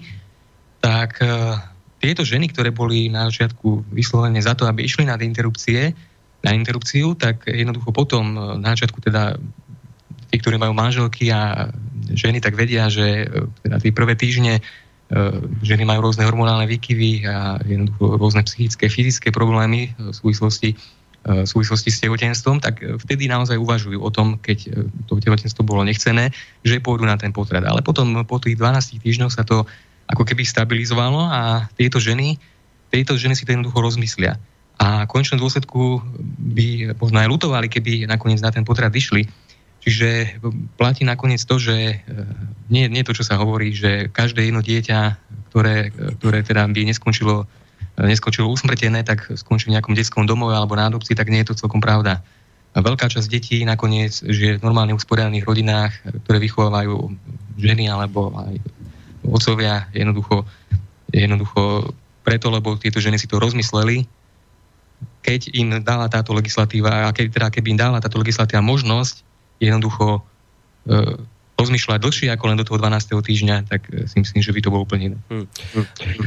Ehm, mne sa tu množí množstvo mailov na adrese studiozavináčslobodnyvysielac.sk samozrejme aj vy telefonujete na číslo 048 381 0101 ja som aj chcel pustiť uh, zvuk pána Chromika, ktorého som nahral ale keďže som hovoril, že budeme dnes len do 22. tak to potom urobím tak, že vlastne potom pustím ten zvuk pána Chromika. Uh, a radšej dám priestor vašim otázkam. A samozrejme potom ešte aj tým otázkam kritickým, aby sme teda mali aj z toho iného tábora tu názor, keďže tu nemáme protistranu, tak ju zahrám v tejto chvíli ja. Ale ideme teraz na maily. Anna píše, navrhujem vám páni bratia, aby ste veľmi citlivo a múdro rozhodovali. Vyzvite nezávislých poslancov, aby si osvojili váš návrh. Ak by bol problém len v tom, kto ju navrhuje, buďte ústretoví k dodatku ohľadom eh, potratovej turistiky aj k dodatku ohľadom potratovej turistiky. Asi najlepšie by bolo dať návrh z, z úst poslanca Podmanického, napríklad eh, pani Beblava je praktizujúca grécko-katolíčka, ktorá určite bude mať čo povedať k rozhodnutiu svojho manžela. Bolo by dobre vedieť presný dátum hlasovania, aby verejnosť mala dosť času na zhromaždenie pred Národnou radou Slovenskej republiky. To vám píše Anna. Neviem, či chcete na ten mail reagovať. No, krátko, uh to práve ide o to, že ten presný čas hlasovania to bude veľmi ťažko, veľmi ťažko zistiť, pretože my aj nevieme vôbec, na začiatku som to hovoril, že kedy tento návrh pôjde na rokovanie. A čo sa týka uh, pána poslanca Podmanického zo Smeru, tak podľa tých informácií, ktoré mám od kolegov, on sa už verejne vyjadril, že náš návrh podporí. Čiže uvidíme na hlasovanie, lebo vyjadrenia, či také, či také sú jedna vec, ale hlasovanie bude to, čo sa bude počítať. Uh, máme tu ďalší mail od uh, Anny, ktorá píše Dobrý večer, som proti interrupciám. Ženy, ktoré nechcú alebo z finančných dôvodov nemôžu vychovať dieťa, môžu ho dať na adopciu. Hneď po narodení na adopciu bieleho dieťaťa sa dnes čaká 5 rokov, takže je to neopodstatnená výhovorka týchto žien. No a týmto mailom mňa už vlastne tak trošku aj posluchačka potlačila k tomu, aby som teda vyťahol tie hlavné protiargumenty a bude ma zaujímať váš názor na ne, ktoré som tak objavil e, z toho teda hlavne liberálneho tábora ktorý nesúhlasí samozrejme s, touto vašou návrhom, s týmto vašim návrhom novely. E, jeden taký z, z tých základných hneď prvých argumentov je, že ale veď v roku 2007 ústavný súd rozhodol o tom, že ustanovenie zákona o umelom prerušení tehotenstva alebo ukončení tehotenstva, e, ktoré to, že nám umožňuje, nie je v rozpore s ústavou, teda ústavný súd rozhodol, že vykonávať interrupcie je v súlade s ústavou. Takže čo chcete meniť, keď je to v súlade s ústavou? Musíme si uvedomiť, že ústavný súd aj v tejto otázke nebol jednoznačný. Rozhodol hlasmi 7 ústavných súdcov proti 5, to znamená, ani táto otázka nie je nejaká jednoznačná. Ale bohužiaľ my musíme napriek tomu, ako rozhodol ústavný súd, e, jednoducho vysloviť polutovanie nad tým, že práve orgán ochrany ústavnosti a napriek tomu teda, že priamo v ústave máme napísané, že život je ľudský život je hodný ochrany už pred narodením, e, napriek tomu si tak, toto ustanovenie vykladá úplne opačne a teda tak, že, e, že tento ľudský život možno do nejakých týždňov a za nejakých dô, z nejakých dôvodov jednoducho zlikvidovať. Uh, ďalší taký dosť silný argument, neviem do akej miery silný pre vás, je ten, že Uh, pre umelé prerušenie tehotenstva, teda pre interrupciu, sa na Slovensku rozhoduje čoraz menej žien. Máme tu aj nejaké konkrétne čísla. V roku 1998 bolo ročne urobených asi 19 tisíc interrupcií, v roku 2016 to už bolo necelých 6500. No podľa štatistik Národného centra zdravotníckých informácií bolo najviac potratov v roku 1990, takmer 48 tisíc, no ale za ostatných 20 rokov sa počet interrupcií už jen s trvalým pobytom na Slovensku znížilo 71%. A tento pokles patrí k najzásadnejším v Európe a dochádza k nemu bez reštrikcií a bez akýchkoľvek zákonov, ktoré by sprísňovali interrupcie. Čiže čo na toto hovoríte, že na jednej strane hovoríte, že treba sprísniť zákon o interrupciách a na druhej strane nám klesá počet samotných interrupcií na Slovensku podľa toho, čo som čítal významným spôsobom o 71% bez toho, aby tu bolo nejaké sprísňovanie legislatívy. No, viete, čo je zaujímavé, že tí, ktorí operujú touto štatistikou, tak zásadne operujú len so štatistikou do roku 2015, kedy naozaj uh, počet interrupcií klesal, ale žiaľ od roku 2015 už v porovnaní s rokom 2017 uh, stúpajú, stúpa počet interrupcií, je to zhruba o nárast od roku 2015 o 1200 ročne a najväčšiu mieru na tomto náraste má nárast vlastne tej potratovej turistiky, to znamená nárast potratov vykonaných cudzinkám. Čiže túto, túto oblasť by práve že veľmi razantným spôsobom riešila naša novela. No áno, ale oni hovoria, že ale pokiaľ ide o Slovenky, tie tradične stále menej a menej interrupcií a ten náraz do 2015, o ktorom hovoríte, áno, ten je, ale že ten súvisí práve s tým, že cudzinky sa chodia vykonávať interrupcie a tým pádom sa to potom zaráta, že, že vlastne ten počet vykonaných interrupcií stúpol, ale v prípade Sloveniek, že on stále klesá, klesá. Ja som povedal, že najmä stúpol vďaka e, potratov u cudzin, cudziniek, ale už od roku 2015 stúpa, aj keď o mnoho miernejšie, ale stúpa aj u uh, občianok Slovenskej republiky, u našich žien teda. Čiže uh, to len vlastne, viete, oni, to, oni mnohí tú štatistiku uh, chcú nejakým spôsobom použiť na vyvrátenie uh, o nejakej nejakého, nejaké oprávnenosti našej novely, ale práve naopak tá štatistika to maximálne potvrdzuje, Nej. pretože ak by napríklad v druhom, ak by napríklad v druhom čítaní bola naša novela oklieštená len na zrušenie tejto potratovej turistiky, napríklad, hej, tak už, už aj to by bolo obrovské víťazstvo, pretože by sme vlastne eliminovali uh, možno 90% zložku tých potratov, ktorá rastie. Čiže akákoľvek, ak by len akákoľvek časť našej novely prešla, vždy by to bolo obrovské zlepšenie súčasnej situácie. No ono to tu už padlo, toto je tiež jeden z tých argumentov, však už, už sa to tu spomenulo. Uh, hovorí sa o tom, že ak by prešla nejaká prísnejšia legislatíva v tomto smere, tak my vlastne aj naše ženy na Slovensku vystavíme tomu, že budú nútené tak podobne ako teraz tie poľky, ktoré majú chodiť na Slovensku, že budú nútené proste uh, v rámci akejsi potratovej turistiky skrátka utekať do zahraničia, ja neviem, do Českej republiky, kde je tento uh, zákon naozaj ešte liberálnejší, myslím, ako na Slovensku, že tým vlastne v konečnom dôsledku len budeme podporovať nejakú podpor, potratovú turistiku a budeme jednoducho riskovať, že tie ženy nielen, že budú utekať do zahraničia, ale že aj nejaké tie pokutné kliniky, nelegálne výkony a možno už aj potom e, termíne e, po tých 12 týždňov a neviem po čom, že, že ako riskantné, že toto všetko tým vlastne riskujeme, že čo na toto vravíte, aj keď viem, že už tento, tento argument zaznel v relácii, už ste len z časti odpovedali, ale toto je jedna z tých hlavných výhrad, že potratová turistika sa týmto vlastne podporí a tak ako dnes sem chodia Polky, budú chodiť Slovenky do Českej republiky republiky. Ja som už o tomto argumente, alebo ako som ho nazval, mýte hovoril. Jednoducho, e, ja položím otázku. Hej, máme teraz legalizovať nájomné vraždy, len preto, lebo keď by sme ich legalizovali, tak nebudú, sa, nebudú e, ich vykonať nejakí mafia, nebudú, nebudú domenou čierneho trhu, budú sa jednoducho robiť, ja neviem, za peniaze, niekto si to objedná v nejakej firme. jednoducho to, že niečo sa presunie na nejaký čierny trh, že sú tam nejaké riziká, tak to nie je dôvod na to, aby sme legalizovali niečo, čo vyslovene je z hľadiska etiky a morálky vraždou. Ja to doplním, lebo to je absolútna paralela. Uh, a žiaľ, vystihuje to myslenie mnohých liberálov a hlavne tých liberálnych, nazveme to v úvodzovkách, elít.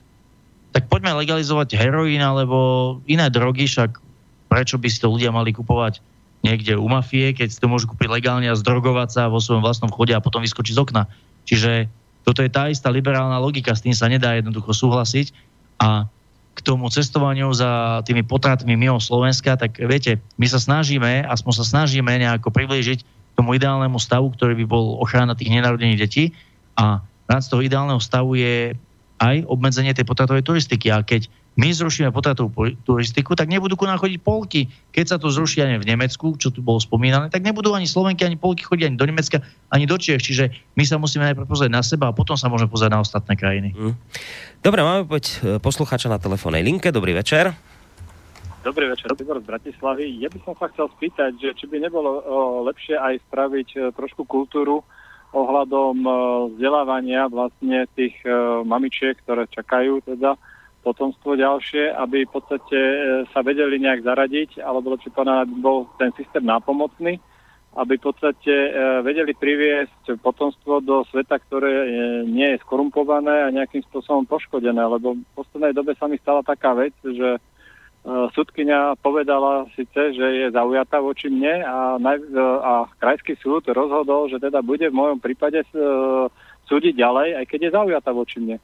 Čiže napríklad aj takéto vysvetlenie, alebo čo povedané, že teda, e, alebo čo povedané, takáto stabilizácia spoločnosti, aby nedochádzalo k takýmto nezákonnostiam zo strany štátu, možno aj to by bolo vhodné nejakým spôsobom zabezpečiť pre tie novorodičky, alebo teda tie ďalšie rodičky, ktoré budú E, rodiť deti, aby nevychádzali do takéhoto stresu a potom možno tiež nebudú rozmýšľať o tom sa zbaviť toho dieťaťa, lebo nie sú si isté, či to vlastne v tom svete vychovajú, keďže není tam právo. V podstate každý si robí, čo chce, nezákonnosť na bežnom mieste a vlastne tie ženy sú odsúvané na vedľajšiu kolaj, v podstate sú to niečo, v podstate ako nejaký výmenný tovar, alebo jak by som to povedal, lebo v podstate tí niektorí dravci, ktorí idú po, potom akože v podstate behať a mať decka, máme tam aj v parlamente takého jedného, ktorý chce mať veľa detí, ale nedáva bacha na to, že či vlastne dokáže to, tú masu ľudí, ktorých vyprodukoval, uživiť. No. Nebude tam náhodou problém aj s tou výchovou a v podstate tou osvetou, tou kultúrou našej spoločnosti, aby v podstate boli naozaj tie e, zákony tvrdšie na všetkých a hlavne na tú elitu, ktorá má dodržiavať tieto zákony, aby neporušovala ich takýmto spôsobom, že naraz sa niekto rozhodne, že v podstate e, nezákonné, neústavné konanie je ústavné alebo teda je zákonné. Hmm? A vydá rozhodnutie, ktoré je v rozpore so zákonom. Lebo v tomto prípade aj vy môžete vydať zákon, ktorý by obmedzoval interrupciu, ale nejaká krajská súdkynia sa rozhodne, že viete čo, ja to odklepnem, bude potrat. A vlastne celé, celé vaše snaženie, váš celý zákon je na nič. Hmm. No dobre, ideme. Aj keď, je, aj, keď je to, aj, aj keď je to protizákonné, ona to odobrí. Ona to zoberie na seba, odklepne to a potom povie, No ja mám tú rozhodujúcu moc a ja sa nemusím riadiť e, treba s nejakými dohovormi, ja sa nemusím riadiť nejakými zákonmi Slovenskej republiky a už žiadnou ústavou. Ja si robím po svojom. No, ideme ja zistiť, čo zatiaľ. si o tejto vašej no. otázke myslia, alebo návrhu, názore e, naši hostia, pán Kotleba a pán Šlosár, tak majte sa pekne do počutia.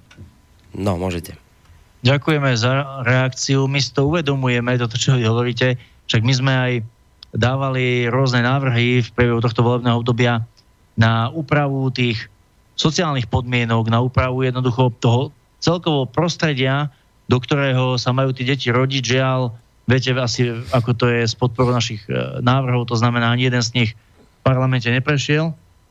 A na druhej strane, čo sa týka súdov, my veľmi dobre vieme, a možno je to teda aj ten váš prípad, aj keď okolnosti nepoznáme, Veľmi dobre vieme, že na Slovensku dnes správny štát nie je a my sami si to zažívame doslova každý týždeň na sebe, však aj priamo dnes bolo pojednávanie s našim ďalším poslancom Stanom Mizikom na špecializovanom trestnom súde v Pezinku, len za to, že vyslovil svoj názor na konanie eh, prezidenta republiky. Čiže na jednej strane tu vedia štátne orgány prenasledovať ľudí za názor, vedia ich prenasledovať za slovanské symboly, vedia ich prenasledovať za to, že niečo napíšu do nejakého časopisu. A nastane druhé, keď ľudia sa obratia s prozbou, žiadosťou, zúfalou žiadosťou, aby im pomohli orgány aj súdy, aby sa ich zastali, aby ukázali, kde je pravda, tak, tak veľmi, veľmi v malej miere sa tej spravodlivosti aj dočkajú. A ešte keď teda je v súčasnej, v súčasnej situácii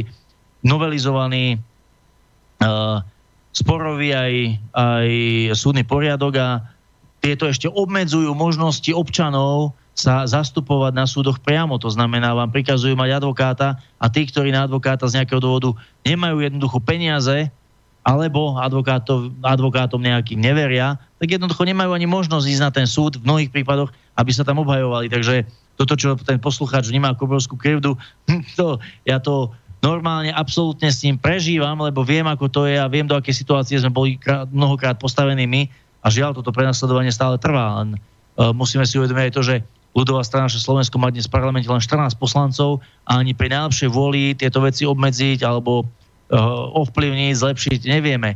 Ja verím tomu, že vďaka Bohu po tých ďalších voľbách budeme mať úplne iné počty tých poslancov a že takéto problémy budeme môcť relevantne svojimi návrhmi, poslaneckými legislatívou teda riešiť. Hmm, pán Šlosár, možno niečo na doplnenie?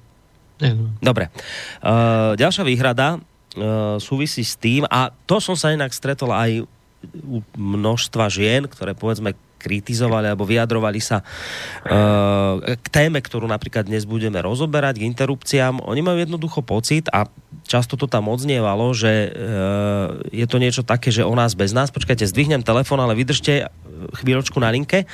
Tá, tá, tá výhrada vlastne súvisí s tým, a to hovoria vlastne aj kritici, respektíve tí, ktorí volajú po zachovaní statusu quo v prípade interrupcií, hovoria o tom, že snahy o obmedzenie práva na interrupciu dehonestujú ženy, pretože vychádzajú z predpokladu, že žena nie je schopná urobiť zodpovedné a uvážené rozhodnutie o svojom živote a zdraví. Takto to konec koncov spomínajú aj mimovládky v otvorenom liste, ktorí adresovali vám poslancom. No a rozhodovanie o pokračovaní, prípadne nepokračovaní v tehotenstve e, tvrdia, že je veľmi citlivá a výsosne individuálna, intimná situácia, pričom nie je prípustná, aby sa stala predmetom štátnej kontroly. E, tvrdia títo kritici vášho návrhu, že ľudia musia mať právo voľby, pretože žijeme v demokracii, ktorá musí tieto slobody zaručovať.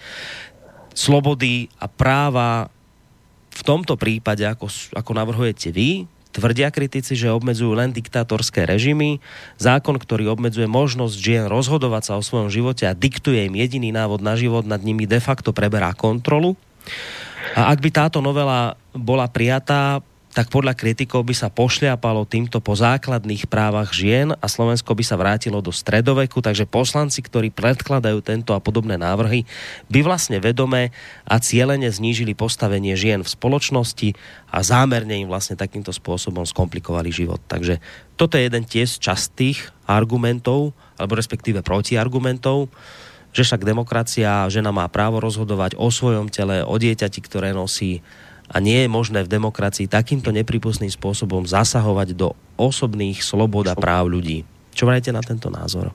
Argument. No, v musím povedať, že v rádoch ľudovej strany naše Slovensko je aj veľmi veľa, naozaj veľmi veľa žien, dokonca aj vo pozícii funkcionárok na úrovni okresov.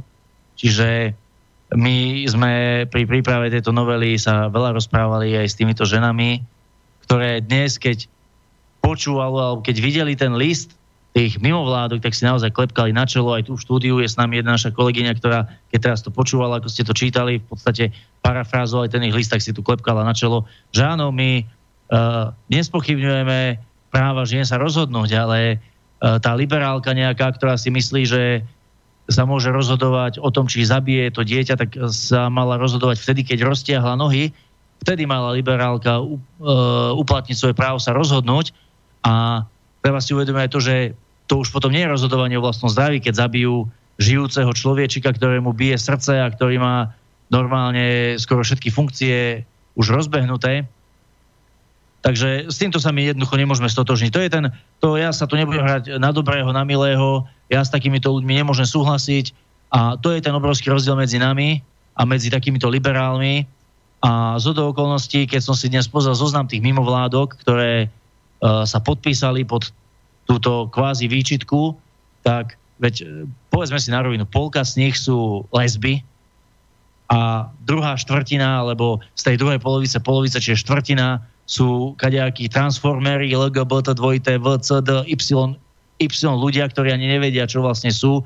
Čiže ak takíto ľudia majú tej normálnej časti populácie hovoriť, že čo je podľa nich normálne, tak potom dobre, nech to v tých svojich komunitách, nech sa o tom bavia, ale nebudú, nebudú takíto ľudia diktovať to, že či je podľa nich normálne zabíjať tieto deti alebo nie, lebo to, že nejaká degenerácia sem ide z toho skazeného západu, jedna vec, a to, či my im budeme ustupovať, tak to je vec druhá a ja im odkazujem tu tým liberálom z tohto miesta, že jednoducho my im ustupovať v takýchto zásadových otázkach nikdy nebudeme. Hmm.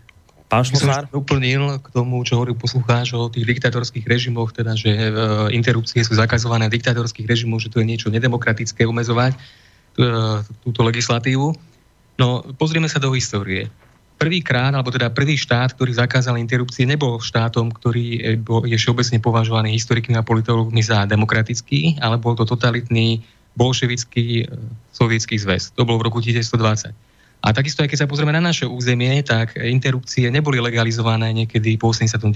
teda po nástupe toho tzv. súčasného demokratického režimu, ale boli legalizované už v roku 1957, teda tiež opäť režime, ktorý je považovaný za totalitný. Čiže jednoducho e, neplatí to, že diktatúra a totalita rovná sa nejakej obmedzovanie interrupcií. Ja ešte musím dodať jednu vec, lebo musím, lebo mi tu vstúpol z toho tlak. Ja tak to bolo, bolo počuť. Bolo to, bolo to počuť. No, tak ja sa ospravedlňujem, ale naozaj to sa to nedá. To je v poriadku, to môžu vám tu. Oni majú totálnu schizofréniu vo svojom najvnútornejšom vnútri, keď na jednej strane nám hovoria, že musíme ochraňovať morčatá, musíme ochraňovať mačičky, musíme ochraňovať uh, kvietky a motýlikov a keď chcete vyrúbať strom, tak potrebujete 32 povolení, lebo inak ste najväčší zločinec. Ale na druhej strane jedným slovom hovoria, zabíjajte deti, lebo je to vaše právo, je to sloboda, môžete sa tak rozhodnúť, je to úplne v pohode. Je to ako keby ste si ráno mali povedať, že si nedáte, ja neviem, uh, pomazánku, uh, neviem, nejakú jahňaciu, ale dáte si cicerov. Čiže, čiže to je úplne zvrátené a preto ja vôbec odmietam diskutovať s takýmito ľuďmi, lebo o základných životných princípoch a otázkach sa jednoducho diskutovať nedá. A môžu si tie lesby a transformery a všetci tí ľudia za nimi a tie mimovládky si môžu hovoriť, čo chcú. Hm. No, máme niekoho na telefóne, Nika, kto vytrvalo čaká, tak poďme na jeho otázku. Dobrý večer. Dobrý večer. Ja by som chcela len toľko, že m, mm, tak komplexne celkovo k našej spoločnosti my fungujeme úplne iracionálne, lebo namiesto odstraňovania problémov stále odstraňujeme len symptómy a toto je presne ten istý prípad, lebo my sme dali úplne do povedia nejakú morálku a racio a hráme sa tu na nejaký slovný ping-pong. Hej, ak je retoricky zdatnejší, tak ten vyhráva, tak to na mňa pôsobí.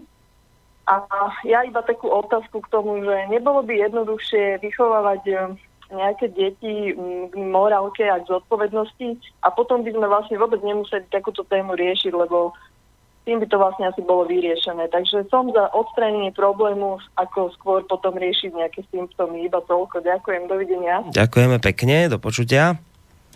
No, ja, ja s poslucháčkou absolútne súhlasím, pretože e, tu už o tom tu aj dneska bola reč, že my sme aj viacej tých návrhov dali na zlepšenie aj sociálnej situácie, aj úpravu možno le, nielen legislatívneho, ale aj toho sociálneho prostredia, v ktorom majú tie rodiny a tie deti vyrastať, ale žiaľ nedá sa všetko spraviť naraz a konkrétny príklad alebo konkrétna odpoveď na túto otázku je taká, že vychovávame ľudí, aby nevraždili, ale zároveň nemôžeme predsa odstrániť z trestného zákona trestný čin vraždy, lebo stále je tu obrovská, obrovská časť populácie, ktorá by možno v amoku, v skrate, v nejakom afekte riešila E, nejaký možno susedský alebo iný spor takýmto násilným spôsobom, čo je samozrejme pre slušnú spoločnosť nepriateľné. To znamená, ja znova zopakujem s poslucháčkou, súhlasím, treba sa na, to, na túto problematiku pozrieť hlbšie, ale zároveň treba aj legislatívne upr- uh, upraviť to prostredie tak, aby sme jednoducho tie, to zabíjanie tých nevinných nenarodených detí čo najviac obmedzili.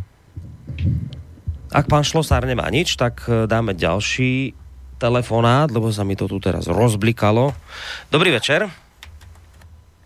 No, nech sa Dobrý počujeme. Večer. Nech sa páči. Dobrý večer, to je poslucháč mimo Slovenskej republiky. ja by som sa chcel pripojiť uh, k vašej, vašej, uh, k vašej uh, večernej relácii. Uh, ja si dovolím nesúhlasiť s tým, čo hovorí pán Kotleba, alebo čo navrhuje, pretože myslím si, že problém je úplne niekde inde. Ja si myslím, že problém je v tom, že uh, mladé rodiny, mladé, mladí ľudia a mladé mamičky majú problém úplne, úplne iný. A to ten, že je problém priviesť malé dieťa do spoločnosti, ktorá je momentálne na Slovensku. Do momentálnej situácie ekonomickej. Tam som si prešiel týmto problémom a práve presne kvôli tomu sme opustili Slovensko, pretože nebolo možné vychovať deti v našom systéme, takže ja by som otázku položil trošku ináč.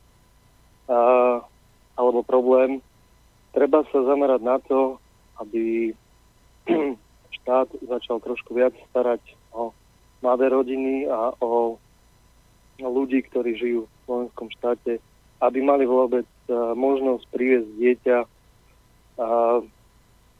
do tejto spoločnosti a mali možnosť sa oň postarať, pretože ja si myslím, že ten problém je niekde inde. Je hlavne v tom, že mladé rodiny nemajú možnosť sa postarať o tieto deti. A takisto mladé mamičky majú veľký problém uh, sa postarať mm. o deti, takže v tomto je asi uh, ten problém. Dobre, ďakujeme veľmi pekne za túto otázku. Majte sa pekne do počutia. No, takže bola otázka položená celkom konkrétna zo strany poslucháča, tak nech sa páči. No ja som presvedčený, že zo strany poslucháča to bolo absolútne objektívne a naozaj uh, istá časť uh, ľudí môže, môže to takto vnímať, ale aj napriek tomu musím povedať, že zabitie dieťatka nie je riešenie.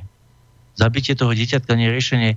Uh, vždy sú o mnoho lepšie akékoľvek iné riešenia ako zabitie nevinného dieťatka, ktoré nemôže za to, že jeho rodičia proste ho splodili a nakoniec teraz ho nechcú. Vždy je možnosť ho dať na tú adopciu uh, do náhradnej profesionálnej rodiny, ale znova to musím zdôrazniť, akékoľvek riešenie je lepšie, ako to dieťa nevinné zabiť. A máme z praxe, kolega Šlosár to môže potom upresniť, máme z praxe mnoho prípadov, keď matky sa rozhodli svoje dieťa donosiť, porodiť a po niekoľkých rokoch, niekedy aj po veľmi dlhom čase, ten cit v nich bol tak silný, že jednoducho spravili všetko preto, aby sa aspoň, aspoň raz za život s tým svojim skutočným dieťaťom ako ich biologické matky stretli, videli z očí v oči, podali si ruky.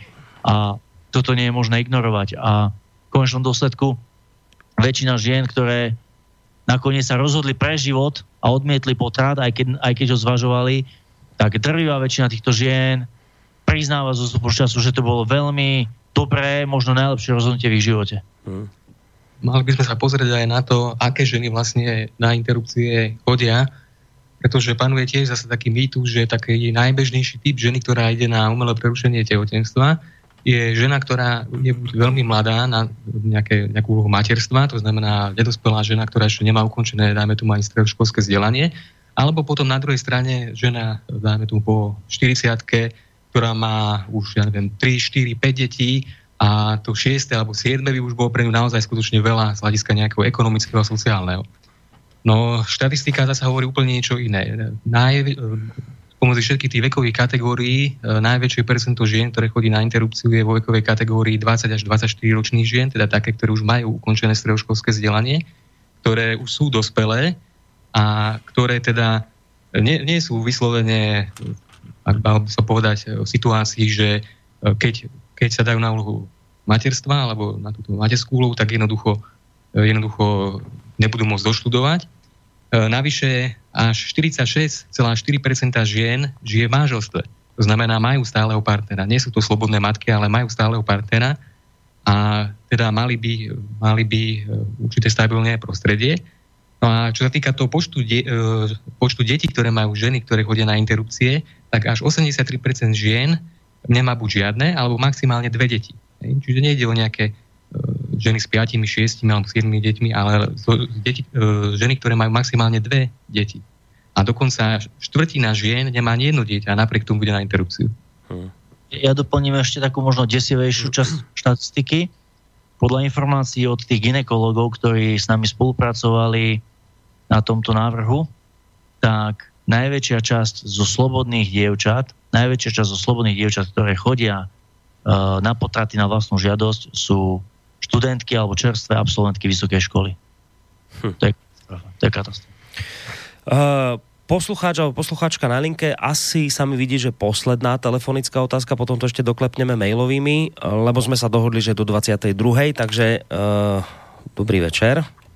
Dobrý večer, Farian z Bratislavy. Uh, ďakujem, že ste v podstate uh, uprednostnili ústavné právo na život, keďže ústava garantuje právo na život a aj nenarodenému plodu a v podstate bolo by fakt uh, fajn, aby v podstate ten uh, život sa mohol nejakým spôsobom brániť. Som za to, aby ten uh, zákon o interrupcii uh, zohľadnil aj to, čo máme v Ústave Slovenskej republiky a podľa toho sa aj postupovalo. To znamená, že právo na život má aj nenarodený plod. To znamená, že malo by sa prihľadať na to, áno, chápem to z nejakých zdravotných dôvodov a podobne, alebo z nebezpečenstva, teda nejakého, ale s, určite uh, každý život má právo na život. Toto máme garantované ústavou Slovenskej republiky. Ďakujem veľmi pekne. Ďakujem aj my veľmi pekne za tento názor, majte sa pekne do počutia. Uh, no tam je taký rozpor v tej novele, že tam uh, v ústave, že v článku 15 sa hovorí o tom, že každý Uh, že život je hodný ochrany už pred narodením, ale vlastne potom niekde inde sa zase hovorí, že ale je možné ho uh, vlastne zabiť, ak to nie je v rozpore s, s právom, alebo nejak tak je to tam definované. To je také zvláštne, je to tam celé. Ale samozrejme môžete zareagovať na to, čo povedal poslucháč a už sa pomaličky dostávame do finále našej dnešnej relácie. Tak teraz najprv to, čo ste vypovedali, tá dvojtvárnosť v slovenskej legislatíve je už viac menej, dá sa povedať, štandardná, typická, že na jednej strane E, štát povie, áno, budeme chrániť toto a toto a na toto majú ľudia právo a jednoducho je to, je to bez debaty a na druhej strane vám to obmedzia alebo zrušia tak, že sa tí ľudia nemajú šancu dovolať svojich práv. Typický príklad, ktorý sa dotýka každého, je, je to tzv. bezplatné zdravotníctvo, ktoré, ako vidíme, pre slušných ľudí nefunguje a naopak pre tých, ktorí žijú na úkor všetkých slušných a na úkor štátu, tak pre tých to žiaľ funguje. Ale Eh, k veci. Ja veľmi pekne ďakujem poslucháčovi za jeho podpornú reakciu a chcem povedať, že jedna typická črta alebo vlastnosť spája všetkých, ktorí kritizujú sprísňovanie potratov a ktorí sú proti obmedzovaniu potratov. A síce, že s nimi ich mamička na potrat nešla.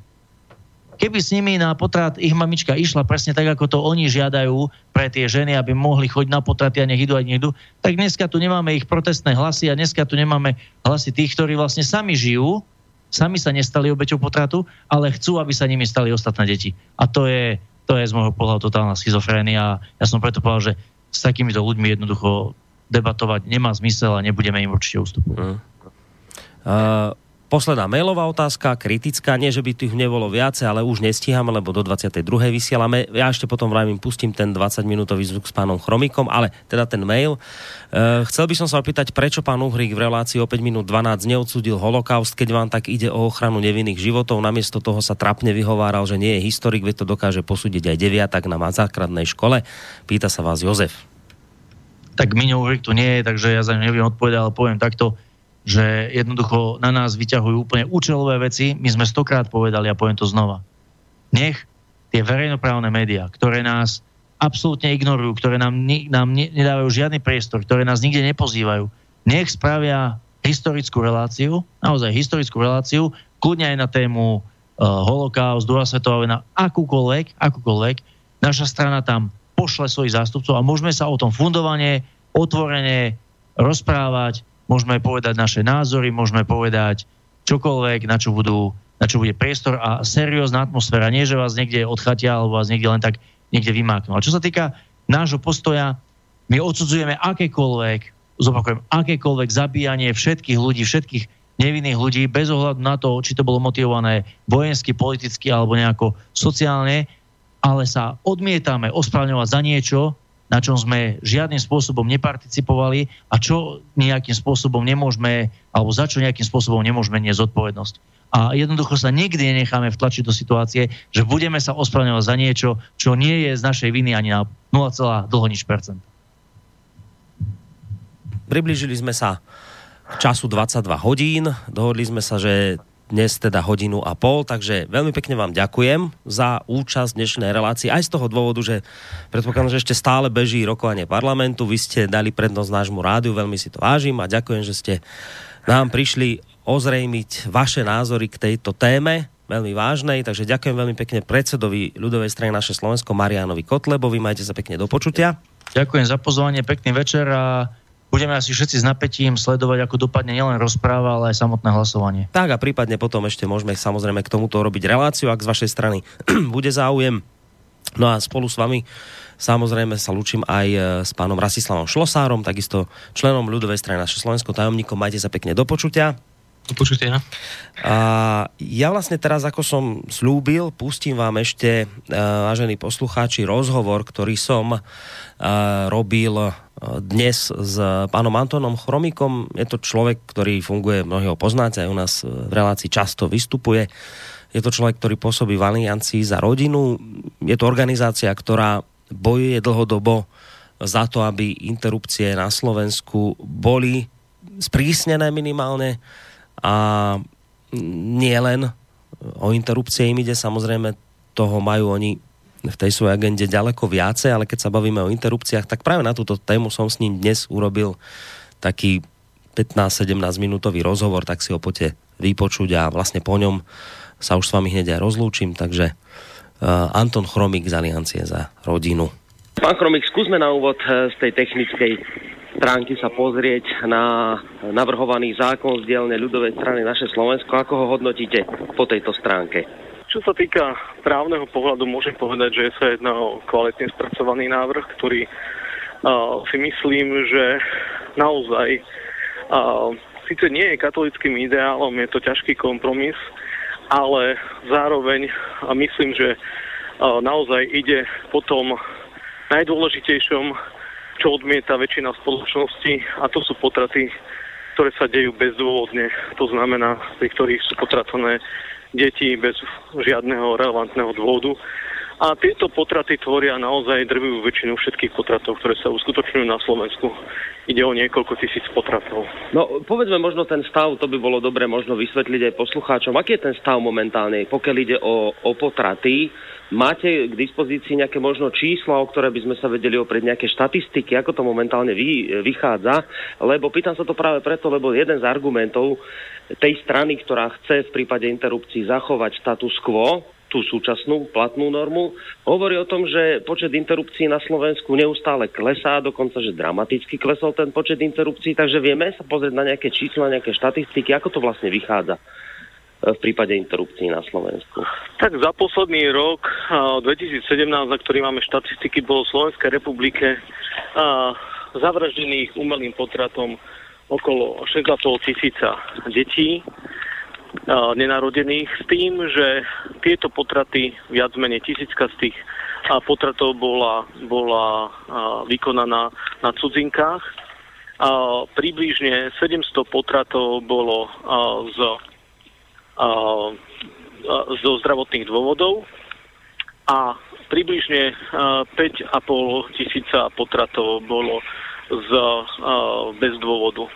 To znamená, to sú také strohé čísla, pri ktorých uh, môžeme naozaj postať a porozmýšľať.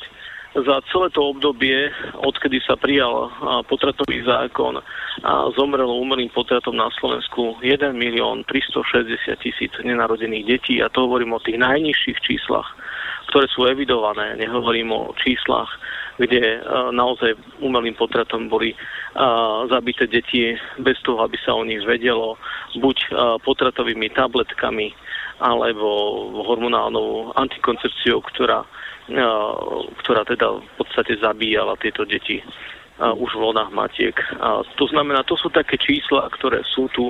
Zákon je postavený tak, že ide naozaj po tom, čo odmieta väčšina slovenskej spoločnosti, približne 69% ľudí odmieta potraty, ktoré sú bez dôvodu a pripúšťa potraty len z veľmi vážnych dôvodov alebo vôbec. Taká je skutočná mienka teraz Slovákov. Každý si uvedomujeme, že v podstate tieto, títo, tieto deti nám chýbajú. Chýba nám ich láska, chýba nám ich nádej, chýba nám ich sila, ktorú mohli dať tejto spoločnosti. A to je niečo, čo treba zastaviť. A keď hovoria o status quo, tak tento status quo nás denne stojí 20 nenarodených detí, ktoré zomrie. Každý jeden deň, ktorý pretrváva tzv. mier, a stojí 20 ľudských životov. Takže toto nie je žiaden mier, my to považujeme za najkrutejšiu kultúrnu vojnu, ktorá sa tu teraz naozaj deje na deťoch a pácha sa ďalej. Pán Chromík, je to taký rozpor, ja sa priznám, že sámu celkom nerozumiem. Na jednej strane e, Ústava Slovenskej republiky v článku 15 hovorí o tom, že život je hodný ochrany už pred narodením. Zároveň sa v ústave hovorí o tom, že nikto nemá právo akoby nikoho obrať o život, nikto nemôže byť pozbavený života. Na druhej strane ale vlastne ústavný súd v roku 2007 rozhodol o tom, že vykonávanie interrupcií nerozporuje ústave. Ako toto máme chápať? E, na tento, tento rozpor nerozumiem mu. Tak na jednej strane je hodný každý život ochrany, ale na druhej strane sú interrupcie v súlade s ústavou. Ako sa dá toto pochopiť, tento rozpor?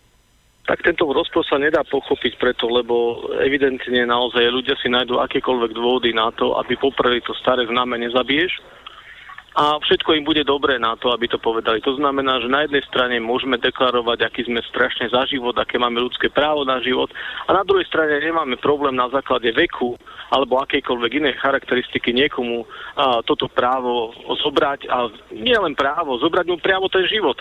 Preto, lebo zrazu len povieme, že to nebudeme ho považovať za človeka, alebo povieme, že aj keď človek je, ale ešte nie je osobou a tak ďalej. Vymyslíme si neviem koľko možných právnych kľúčiek a povieme si, aby sme si schválili svoju vlastnú nepravosť. Taký zákon, ktorý je nemorálny, proste nemá žiadne opodstatnenie a nemá byť čo dodržiavaný. Zákon, ktorý umožňuje vraždenie, proti takému zákonu sa treba postaviť tak, ako sa treba postaviť proti všetkým nepravostiam, proti všetkým veciam, ktoré proste... Vražda je vražda a vraždou ostane bez ohľadu na to, či to nejaký zákon bude dovolovať alebo nebude dovolovať. Najčastejšie argumenty kritikov, respektíve tých, ktorí volajú po zachovaní status quo, sú tie, že e, v demokracii má mať e, proste žena právo rozhodovať o vlastnom živote, má mať právo rozhodovať o tom, kedy bude mať deti a či chce mať deti, to je ten jeden z argumentov, že týmto sa im vlastne to právo odopiera. E, ďalší argument je ten, že jednoducho, ak budú interrupcie sprísnené na Slovensku, budeme vlastne podporovať akoby túto interrupčnú turistiku do iných krajín. Má sa to už diať v prípade Polska. E, teda v tom zmysle, že Poľky chodia napríklad na interrupcie na Slovensko, alebo že budú ženy vystavené riziku, že budú vlastne podstupovať e, interrupcie e, v rôznych nelegálnych klinikách a nejakým nelegálnym spôsobom, čiže bude vlastne ohrozené ich zdravie, ich životy. Čo hovoríte na tieto argumenty kritikov?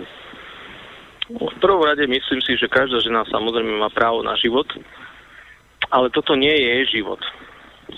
Tento život je život jej dieťaťa. Toto je ani to nie je jej telo, ktoré sa zabíja, ale je to telo jej dieťaťa, ktoré sa zabíja.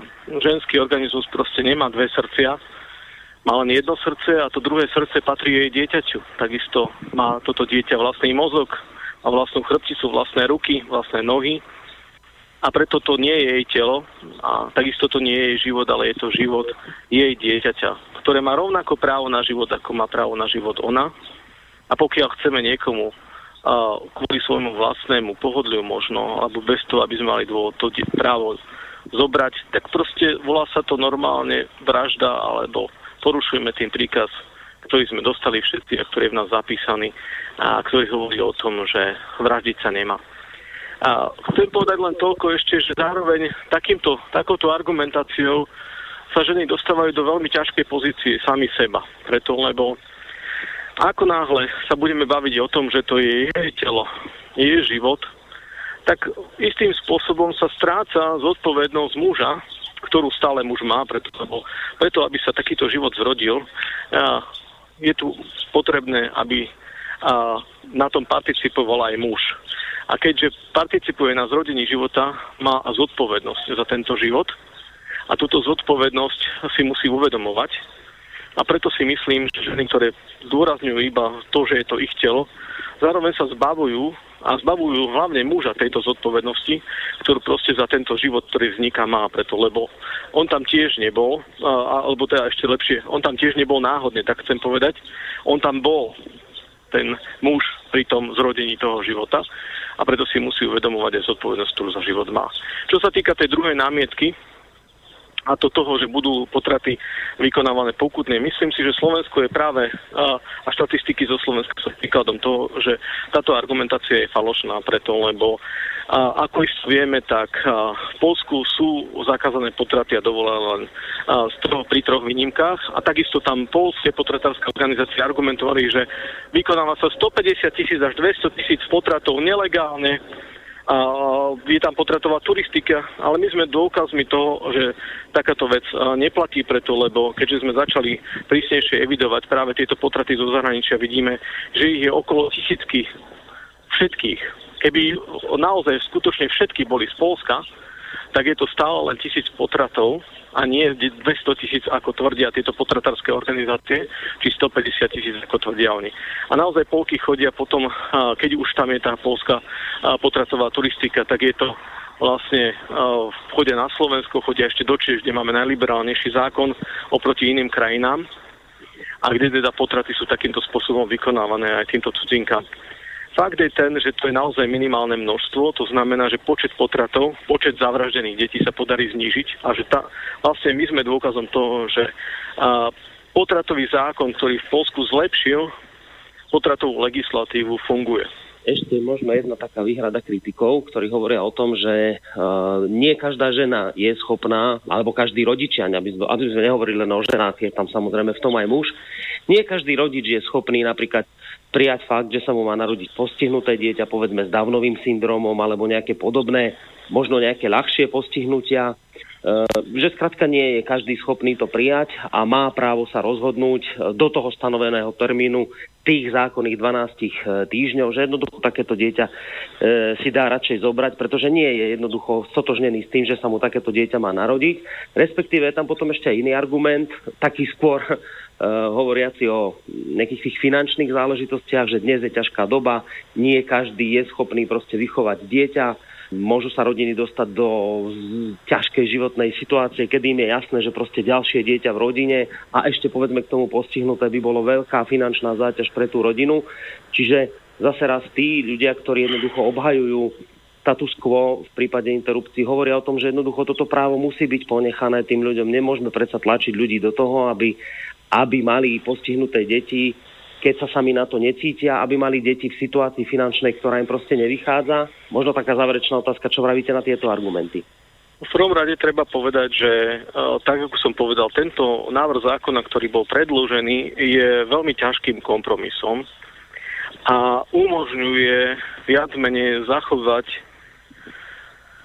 niektoré výnimky, to znamená, v ktorých potraty uh, ostali dovolené, Poviem otvorene, ja nie som samozrejme zastancom toho, aby ten život bol posudzovaný podľa toho, uh, podľa toho, či, či si niekto povie, že je kvalitné tento život žiť, alebo nie je kvalitné žiť, lebo takto sa môžeme dostať naozaj do situácie, kedy druhí rozhodujú o tom, čo, o mojom vlastnom živote, o tom, či ja budem alebo nebudem šťastný a v podstate mi ten život nedoprajú ale v tomto prípade aj tento návrh zákona v zásade ponecháva isté možnosti toho, čo sa doteraz vykonávalo v takom istom stave.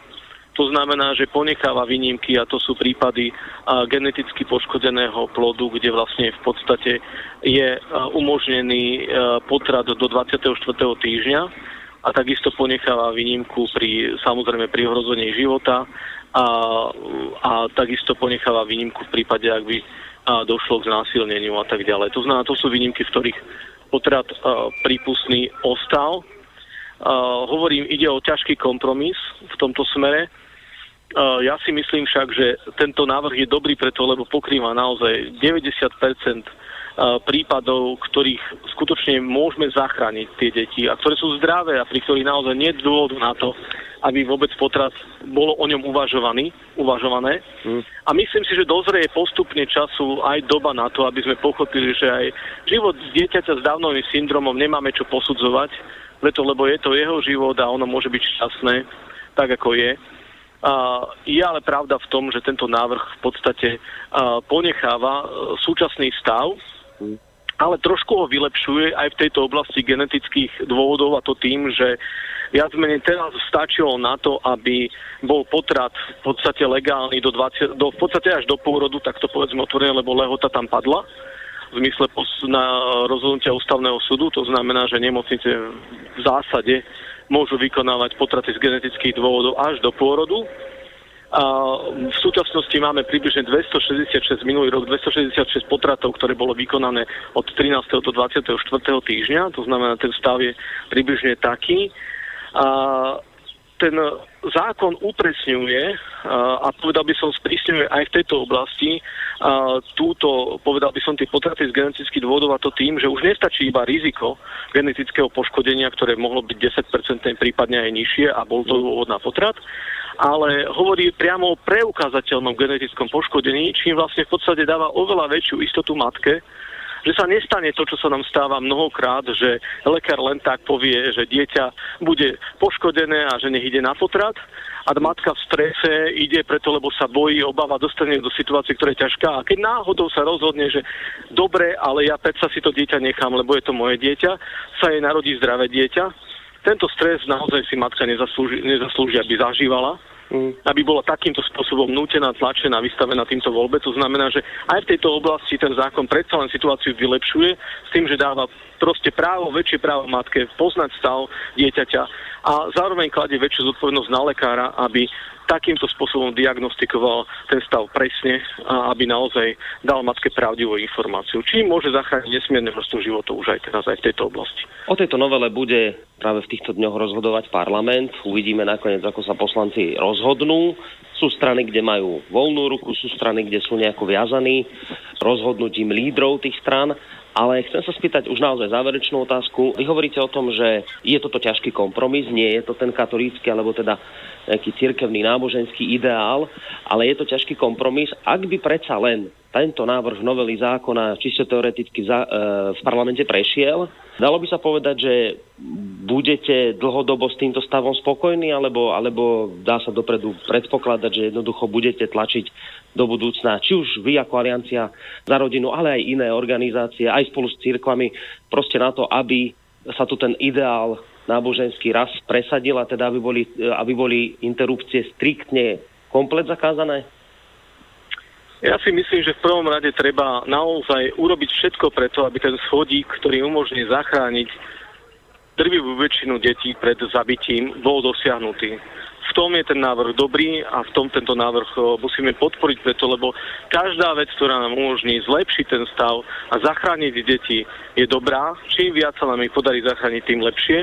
Nebudeme rezignovať samozrejme aj na tie deti a myslím si, že spoločnosť tak môže dozrieť postupom času aj k tomu, že bude považovať život dieťatka s dávnovým syndromom za rovnako cenný, rovnako kvalitný ako život zdravého dieťatka, že prestane lišiť životy detí podľa toho, či niekto zažíva nejakú ťažkosť alebo chorobu, prestane hodnotiť kvalitu jeho života a zároveň dokáže poskytnúť pomoc matke, takú, ako si matka zaslúži, aby na to neostala sama, lebo spoločnosť je natoľko morálna, natoľko kvalitná, nakoľko sa správa uh, láskavo a, a slušne k svojim najslabším členom.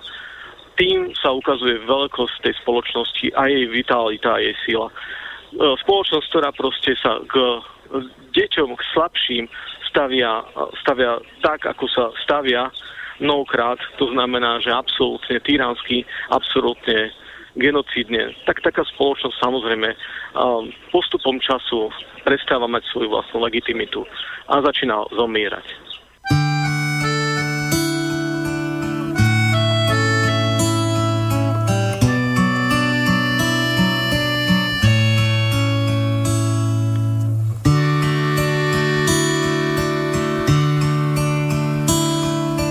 Jako když k půlnoci na dveře zaklepe nezvaný host Stejně tak na tebe za rohem čeká tvoje minulost. Šaty má ty též, vlasy má ty též a boty kožené.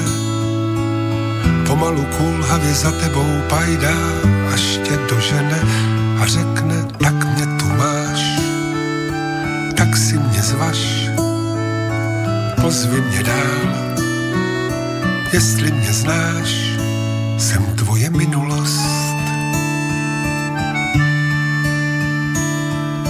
V kapse máš kapesní, který si před léty zavázal na uzel. Dávno si zapomněl to, co si koupit měl v samoobsluze. Všechno, co po cestě postrácel, zmizelo jak vlaky na trati. Ta holka nese to v batohu na zádech, ale nevrátí, jen říká, tak mě tu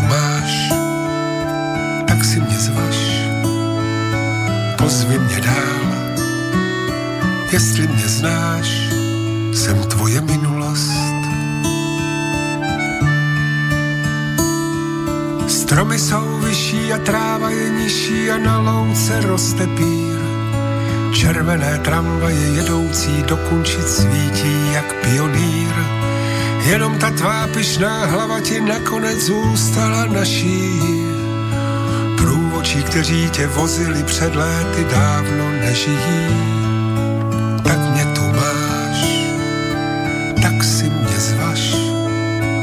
Pozvi mě dál, jestli mě znáš, jsem tvoje minulost. Na větvích jabloní nerostou fíky a z nevzroste les. To, co si nesnědl včera a předvčírem, musíš dojíst dnes. Solené mandly nasládlé, hrozny máčené do medu. Sedíš u stolu a ona nese ti jídlo k obědu a říká, tak mě tu máš, tak si mě zvaš, pozvi mě dál, jestli mě znáš, jsem tvoje minulost. Rozestel postela ke zdi si lehni, ona se přitulí. Dneska tě navštíví ti, kteří byli a kteří už minuli.